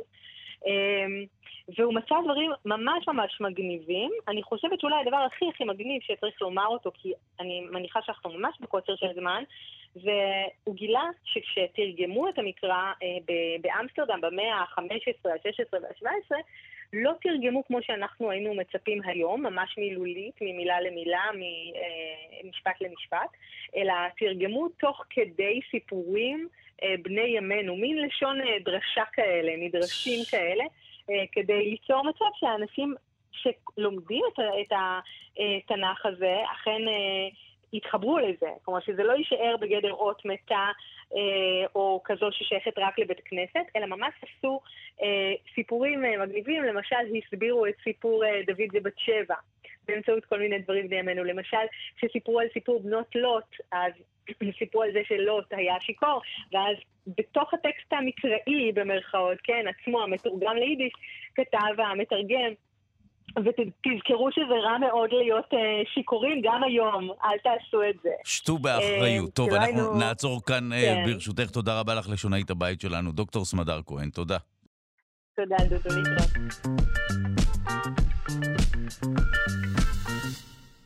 ובמסגרת הפינה על גיבורי על ועל קומיקס בכלל נעסוק במהפכות פוליטיות בעולם גיבורי העל. שלום לפרשננו לענייני גיבורי על, אומן המצחק אבנר מאירב, שלום.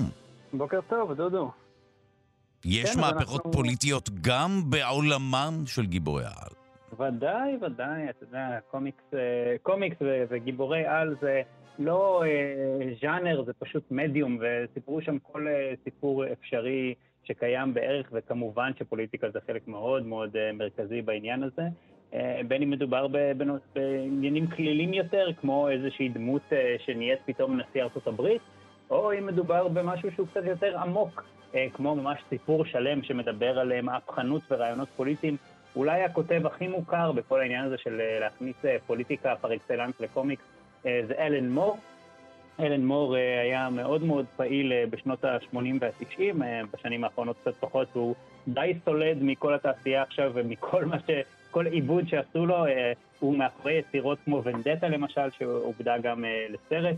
אני לא יודע אם צפית בסרט, אבל ונדטה זה סרט מאוד מאוד פוליטי, שמדבר בעצם על מאבק של אדם אחד מול שלטון מושחת באיזושהי מציאות אלטרנטיבית שבה פחות או יותר הנאצים ניצחו מלחמה, ובבריטניה שולטים, שולטת מפלגה שהיא בעצם נגזרת של הנאציזם, והוא לוחם חופש בודד. שמנסה להביא למהפכה שלטונית, והדרך שלו לעשות את זה היא טרור, הוא ממש טרוריסט, אבל הקומיקס כתוב ככה שאתה מזדהה עם המטרה שלו, והמוסר ההשכל למעשה הוא שאולי אפשר להרוג את האדם, אבל אי אפשר להרוג את הרעיון. זה בגדול מה שהוא מראה שם, וזה בצד המאוד, בוא נאמר, אופטימי, לוחם חופש רומנטי בהקשר הזה, זה לא סיפור כל כך קל. אבל הוא בהחלט בנוי בצורה כזו שעוזרת לך להזדהות עם, עם הצד של לוחם החופש בהקשר הזה. ועוד יצירה של אלן מור שהיא מאוד מאוד מוכרת, נקראת השומרים, וואטשמן, שגם בקונסנזוס נחשבת ליצירת הקומיקס גיבורי על, ואולי הקומיקס בכלל הכי טובה אי פעם. די, כן? אוקיי, כן. מעניין. כן, גם לפני שנה או שנתיים, אני נראה 2019, הייתה סדרה ב-HBO, תחת אותו השם, שבעצם היא המשך של הקומיקס. הקומיקס מתרחש בשנות ה-80, ומציאות אלטרנטיבית שבה ארה"ב, בזכות העובדה שיש לה גיבור על, ניצחה במלחמת וייטנאם. ואז למעשה וייטנאם נהיית המדינה ה-51, והמציאות היא קצת שונה, וניקסון נהיה נשיא לכל החיים, וכל מיני דברים כאלה, ומציאות מאוד מאוד מעניינת שהוא יצר שם. ואגב, הסדרה שיצאה ב-2019 מתרחשת בזמננו, אבל באותו עולם מקביל, מאוד מאוד מומלצת, זכתה בהרבה מאוד פרסים, גם למי שלא ממש חובב את עולם גיבורי על, אבל טיפה פתוח לרעיון של טיפה על-טבעי, והמון המון פוליטיקה, וזה מאוד מתכתב עם כל הנושא של העליונות הגזעית וכל הדברים שקורים היום בארצות הברית, ממש ממש מומלץ.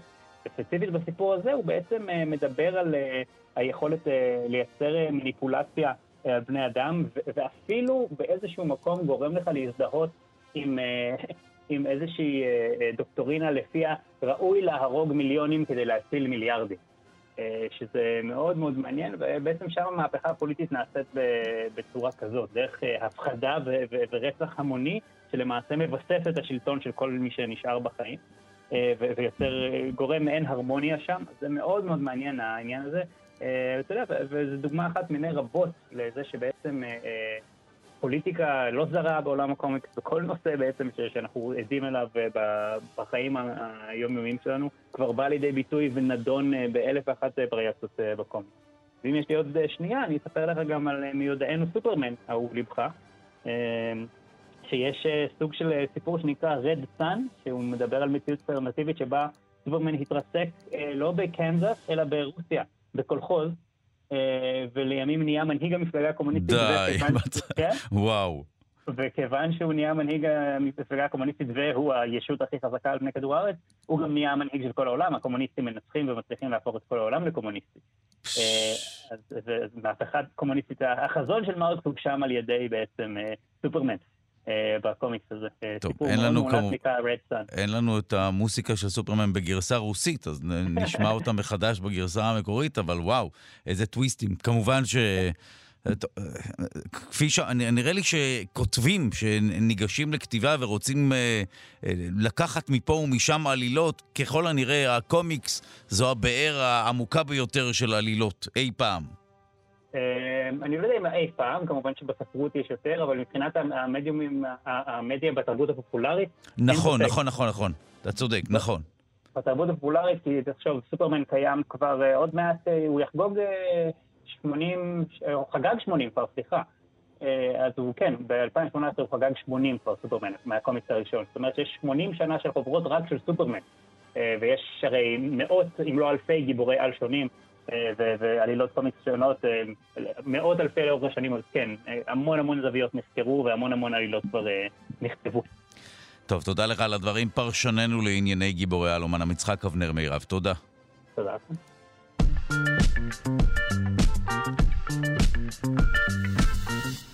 אנחנו סיימנו את התוכנית להיום, נספר לכם מי עמל על המשדר, או עמל, העורכת שלנו היא אלכסנדרה לוי קרע, המפיק הוא אבי שמאי, על הביצוע הטכני שלומי יצחק, תודה רבה ליגאל שפירא שמלווה אותנו.